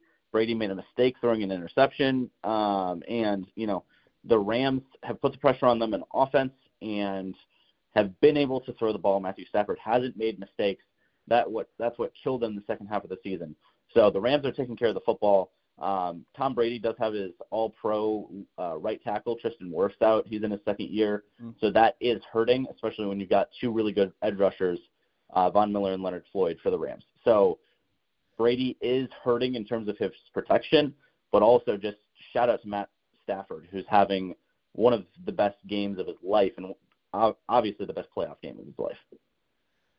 Okay, so the Bengals 19, the Titans 16, as you talked about, uh, the 49ers 13, the Packers 10. Uh, so probably uh, in terms of our market anyway, two upsets there, and of course uh, this would be one as well. A lot of Brady money around uh, even in this part of the world, MJ, uh, which leads us to the final one this afternoon, the Chiefs and the Bills. Just talk us through that one. That this is the game I'm I'm the most excited for, even though obviously I was excited for the Packers game, but you've got two of the best quarterbacks in the NFL, probably two top five guys, Patrick Mahomes and Josh Allen. And, you know, by all accounts, this is going to be a shootout. You also have the added storyline. Bills lost to the Chiefs last year in the AFC Championship game. There's a viral picture of Stefon Diggs, the Bills star receiver, standing and watching the Chiefs celebrate as they got their AFC Championship trophy, prepared to go to the Super Bowl. He stood out on the field by himself for like 30 minutes and watched the Chiefs celebrate. So you've got a lot of motivated guys in Buffalo. They have a very good defense, um, but it is always hard for me personally to bet against a team like the Chiefs that has been the Super Bowl the last two years. Patrick Mahomes seems to be able to pull it out whenever he needs it, and they have just not looked like they've struggled for the last 14, 15 weeks playing football. So if I were a betting man, um, I would advise not to bet against the Chiefs until I see them not go to the Super Bowl. But it's going to be a very exciting game, and I'm, I'm definitely looking forward to watching that one. Well, tell us a wee bit about uh, his counterpart too, and Josh Allen, who's had a hugely impressive season. Uh, I think it's fair to say um, uh, for the Buffalo Bills. Josh Allen is so impressive to me because his first two years in the league, the biggest knock on him was just he had a terrible completion rate. Uh, you know, a good NFL quarterback sits, somewhere around 68%. Um, if you're going crazy, you're around 70%. And Josh Allen was sitting in the low to mid 50s his first couple years in the league. So he was just having trouble reading defenses. He wasn't um, on the same page with his guys. He was overthrowing a lot because his arm is so strong. So he's had to adjust to NFL speed. Now that he has, now that they got him a star wide receiver in Stefon Diggs, and now that he has a really good defense behind him, he's able to calm down, play a little bit more of his game. In the first round in the wild card game playing the Patriots, he threw a touchdown he wasn't even trying to throw. He was rolling out right, trying to throw a ball away. Dawson Knox's tight end made an incredible catch. So when you've got a guy like that who's literally throwing touchdowns when he's not even trying to, um, that's very dangerous. So he's got a big arm, and no matter the weather conditions, no matter what you're throwing in his face, he's a big guy, six foot six. He can take any hit from any defender. So he's a very tough guy to stop, and especially given the support he has from a uh, an ascending defense in Buffalo, it's a very dangerous combination. MJ, uh, that's uh, the new breed of quarterback you, you've just been highlighting uh, with Mahomes, of course, uh, Josh Allen, Matthew Stafford to a certain degree. But uh, you've mentioned Brady, but it's the end of the road definitely for Roethlisberger, Ben Roethlisberger, of course, uh, out of uh, the Pittsburgh Steelers. Now then, also, uh, it was interesting at the start of the season, the scenario with the Packers and Aaron Rodgers. How do you see that panning out? let me just put it this way. What I heard from Aaron Rodgers last night when I was in the press conference and listening to that did not sound good. Um, in terms of there's a lot of work that's going to need to be done if Aaron Rodgers is going to return next year. He made it very clear he didn't want to be part of a rebuilding team. And right now, the Packers are $44.8 million, I believe, projected over the salary cap next year, which is second worst in the NFL. So they have a lot of money work to do. They pushed a lot of money into 2022 to make this season work so that Rodgers could get some more help, so that they could build a team that Rodgers was satisfied with so that he would come back. So a lot is going to have to be done. I find it hard to believe there's a scenario where the Packers keep Aaron Rodgers, Davante Adams, and still have a championship caliber team. I personally, at the beginning of the year, said they should trade Rodgers, and I'm still going to stand by that just from a Green Bay Packers standpoint. Obviously, it's so hard to get rid of one of the best quarterbacks the NFL has ever seen, arguably one of the most talented ever. It's really hard to do that, but at some point, the Packers have to move on. And don't get me wrong, if they can keep him, if they can keep Adams and Brian Gutekunst, their general manager, can move money around and make some magic, Packers fans and the NFL would love to see it. I just, it's such an uphill battle that they're going to have to fight. And then there's all of Rodgers' um, you know, weird personal opinions, and he might just decide to retire. Who knows? He said he's going to take some time away, um, you know, to hang out with those close around him and, and see what he decides. So at this point, Packers are just waiting on Rodgers to see does he want to retire, does he want to come back to Green Bay, does he want to leave. Uh, just had a turnover actually uh, in this game, which uh, enables Brady uh, to get the ball into his hands again. We're running out of time in the third quarter. Still the margin 27-6. They just kicked a field goal. Uh, that's an update from our time as we're watching it over there. Might be slightly different time over there uh, for you, MJ. Just uh, for New Zealand listeners, what is the salary cap? How how much is it? So sal- um, salary cap is projected around 205 million. I want to say for next year. Um, it's never official until April or so uh, when the new league year, year starts, right before the draft. Um, but it's just you know the NFL putting a restriction. Some sports like Major League Baseball don't have a salary cap. The NFL does, and you have to be under the salary cap um, before you can go make any free agent signings. So be- before the Packers want to do anything to add, subtract, make any moves on their team, they've got to get that number down, which is extremely complicated, and I don't even understand some of the things they do sometimes. Um, but it's just another game that general managers and all the people, smart smart guys in the front office, have to make um, to make the rosters work. And the Packers are in one of the worst situations that the league is facing, other than the uh, New Orleans Saints. So, what kind of market are they? What kind of quarterback market are they looking in here? Then, if that is the case, I mean, they've had a tradition at the Packers with some of the great quarterbacks, you know, and and all of a sudden, are they going to have to go rookie-ish, or can they get someone with profile? Um, if the Packers trade Rodgers, or if Aaron Rodgers is not there to start next season, I would be shocked if it's not their young quarterback Jordan Love. They picked him in the first round. Um, 26 overall in 2020, and he's had very limited action. He played in the Chiefs game this year because Rodgers had COVID. Didn't look great. At the end of Week 18, second half of the game against the Lions, Jordan Love played again because they were they played their starters for the first half, rested them in the second half. Jordan Love played. He looked better than he did in the Chiefs games, but granted, that was against the Detroit Lions. So my guess is they would stick with Jordan Love unless some opportunity presented itself um, where they can maybe trade Rodgers for another quarterback they like better. But for the most part, if you draft a quarterback in the first round, the majority of NFL teams want to at least give their guy a shot. So if Rodgers isn't the starting starting quarterback for the Packers in 2022, my guess is it would be Jordan Love, and I would be very surprised if that was not the case. Okay, MJ, it's been fantastic uh, catching up with you. We'll let, uh, let you get back to uh, what you do best, and that's uh, watching the Rams and writing about it. Um, thanks so much for your time. It's uh, I know it's a critical point in the match, so um, we'll let you let you get back to it. Uh, it's been great, very enlightening. Enjoyed the chat. Thank you. Absolutely. Thank you guys for having me. I'll talk to you later.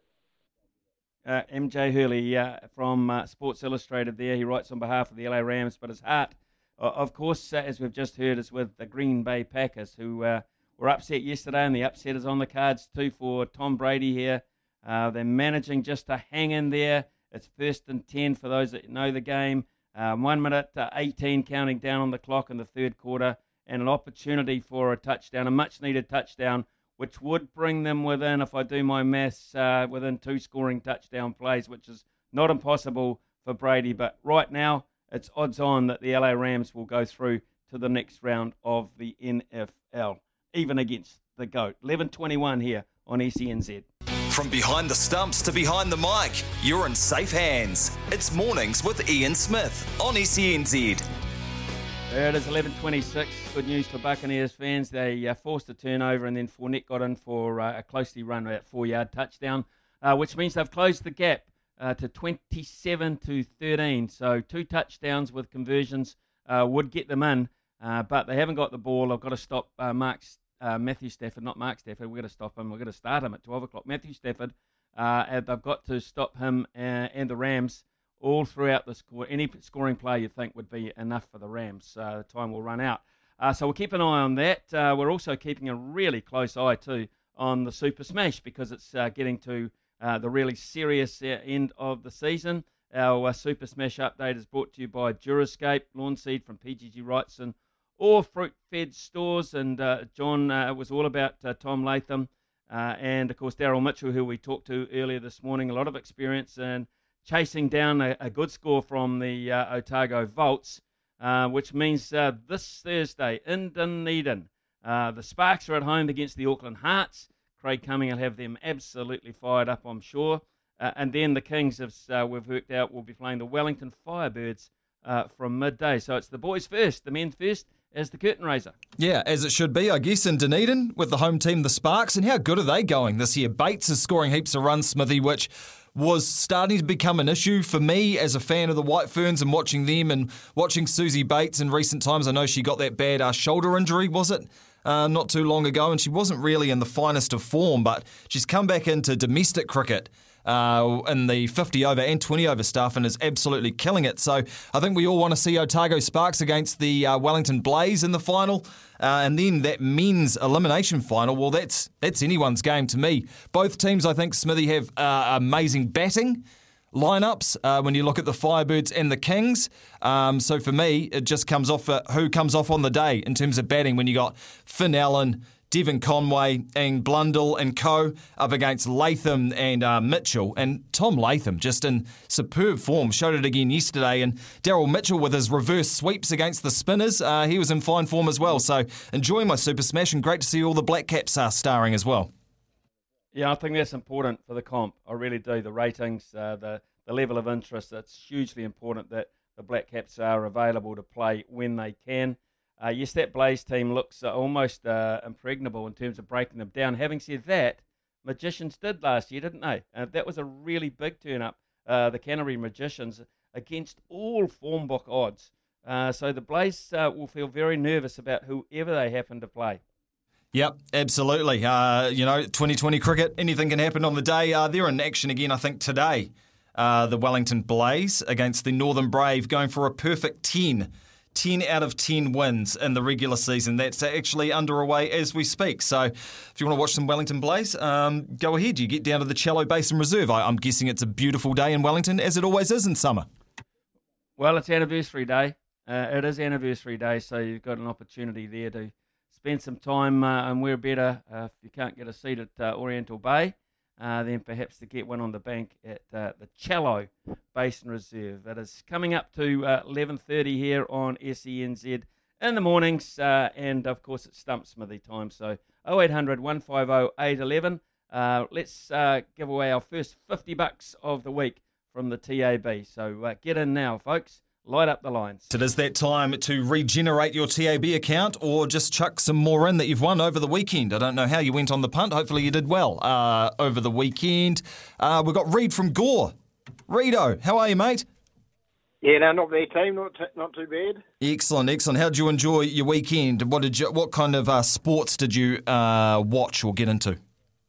I was in that uh, boys get paid punters club. Oh, were you? In, bit of a return, so that was awesome. Geez, that was exciting. They were chucking on huge bets, six figure bets. I mean, what was it like being part of that?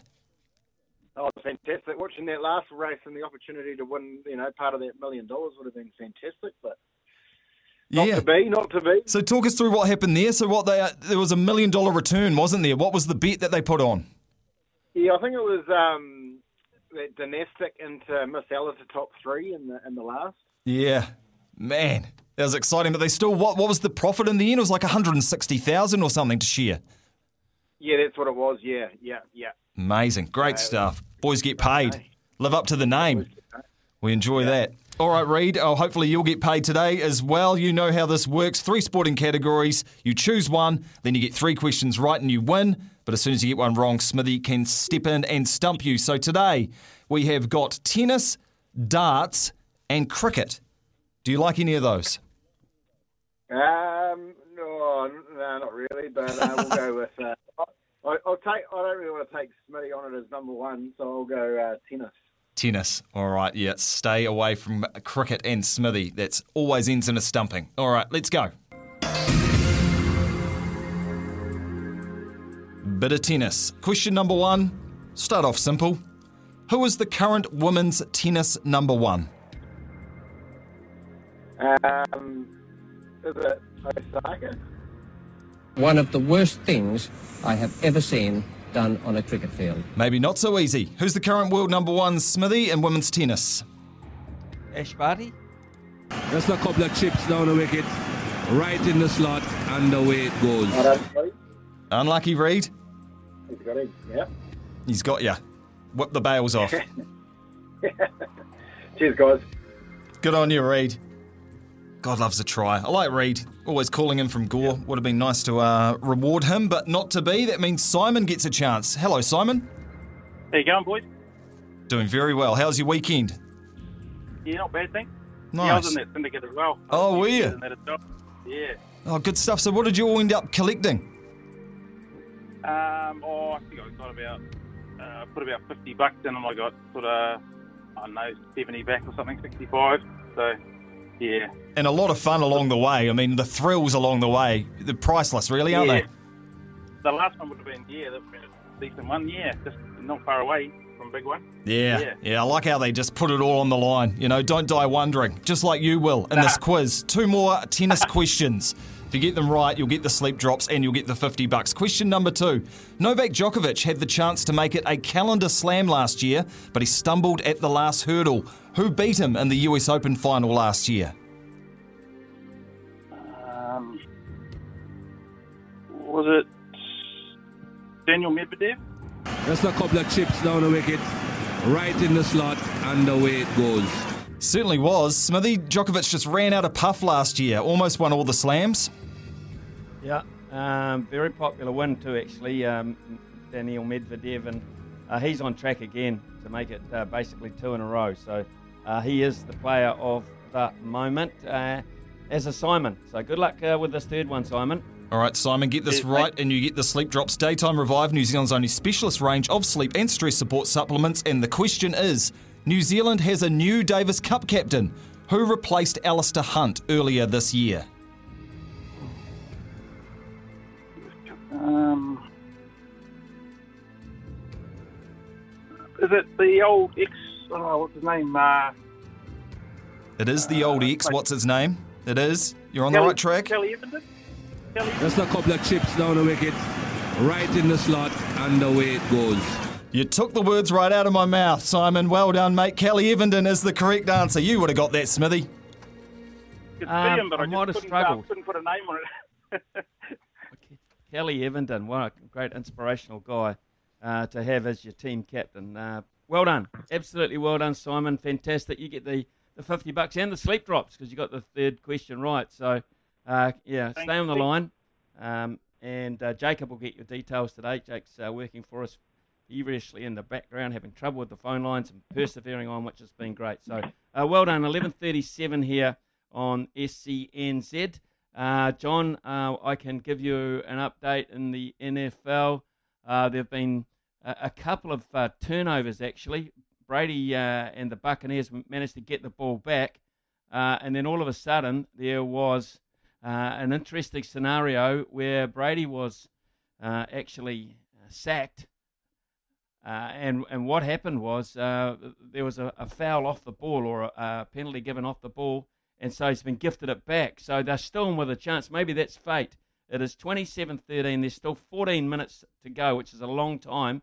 Uh, and if they get a touchdown here or conversion here, uh, then they are right in the hunt, and the Rams will be getting really nervous. Massive mistake there by one of the uh, LA Rams players. Also, uh, Richie's come in and said, uh, Ian, you uh, basically have given Wellingtonians a bum steer because they cannot go to the basin today. And you're right, Richie, because we're in the red traffic light system. Uh, and uh, that is absolutely true. So thank you. And if I've put uh, any Wellingtonians into their car on the way down to the basin reserve, I apologise. You probably won't get in. Uh, thank you for that, Richie. Uh, it is 11:38. We'll be back shortly. He's the voice of sport in New Zealand. Nothing gets past Smithy. It's mornings with Ian Smith on SENZ.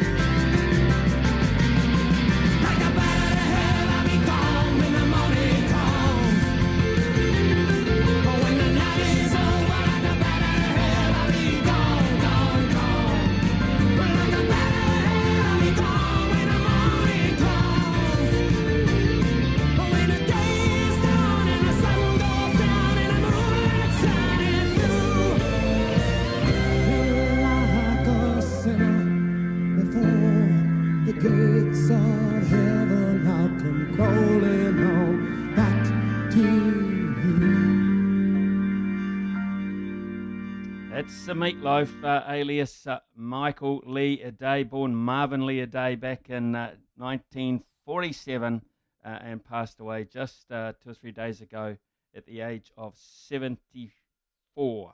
Uh, an absolutely magnificent, magnificent singer. And whilst it's the older listeners out there that probably appreciate him more, John is so familiar even with the younger breed. Absolutely. I think every single party that my friends' parents had when I was a kid growing up in the 90s, they all had Bat Out of Hell. They all had that album, and one of those ones you could play from start to finish.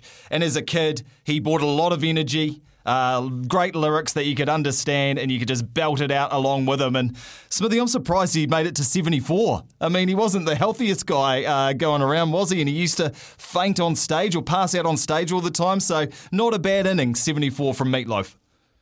No, fantastic. In fact, uh, some of the last shots of him uh, appearing in certain events, etc., very popular company. Uh, he was very tidy. He tidied himself up. His image was absolutely, uh, in contrast, unrecognisable. Actually, yeah, that Bat Out of Hell series of albums that he had, uh, 65 million albums worldwide, uh, still sells an estimated 200,000 copies annually.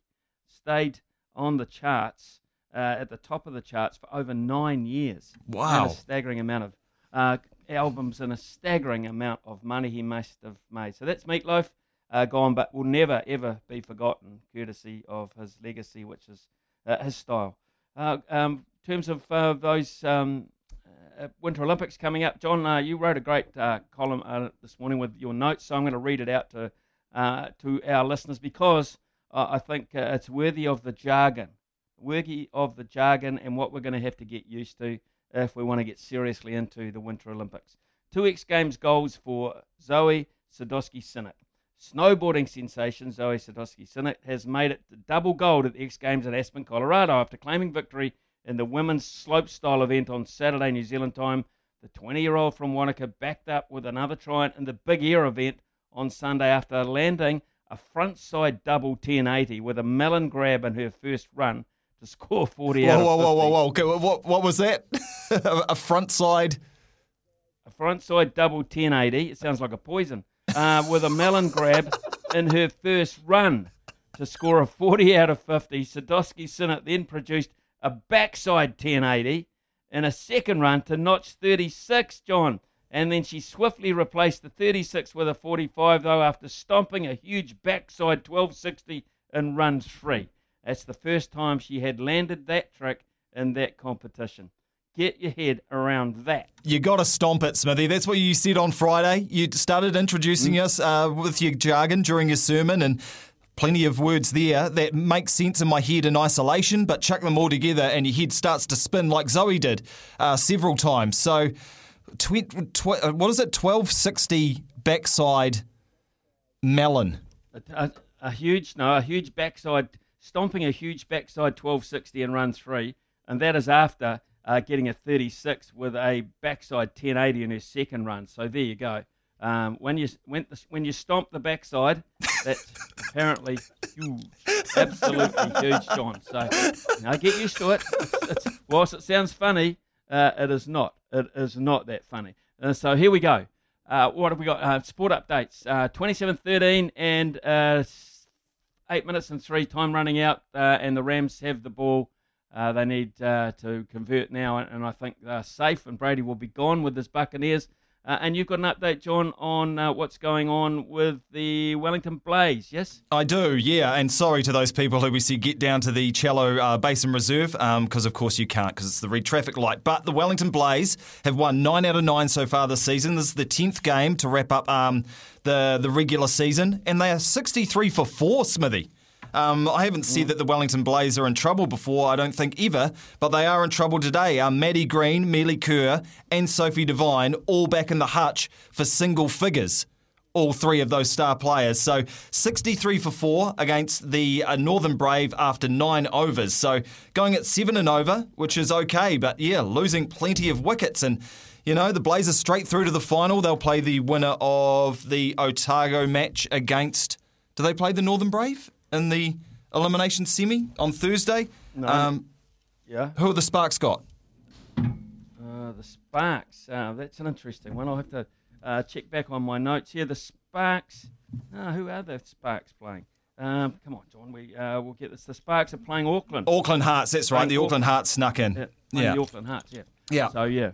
Winner of that will play the Wellington Blaze, who are looking fallible, Smithy. We thought they were unbeatable, but just like you say, come the day, come the man or woman, you've all got a chance in T20 cricket. Yeah, and of course, a very important time for all those players uh, looking to perhaps create a last opportunity to be part of uh, the Women's 50 Over World Cup, which is not too far away. Um, and interesting uh, comments from uh, the Sports Minister Grant Robertson over the weekend to the effect that it would largely be unaffected in terms of the event itself, although uh, they should be allowed to get pockets of 100 and here and there around the venues, but not the same. Not the same. No. A World Cup without atmosphere is not a, a great World Cup for me. So hopefully something will happen between now and March the 3rd or 4th. I think the opening game is. Uh, the borders will change or something, or, or, the, or the system will change whereby we can go back to orange and get the girls what they need. Help to win the World Cup, and help comes in terms of the atmosphere. Uh, a text just come in and said uh, regarding Meatloaf, if he'd have got himself vaxxed, he would most likely have still been here. Yeah, harsh but fair. And it's a bit of a message for all of us, I think. Smithy, get vaxxed and get boosted, and you got better chance of beating COVID than Meatloaf did.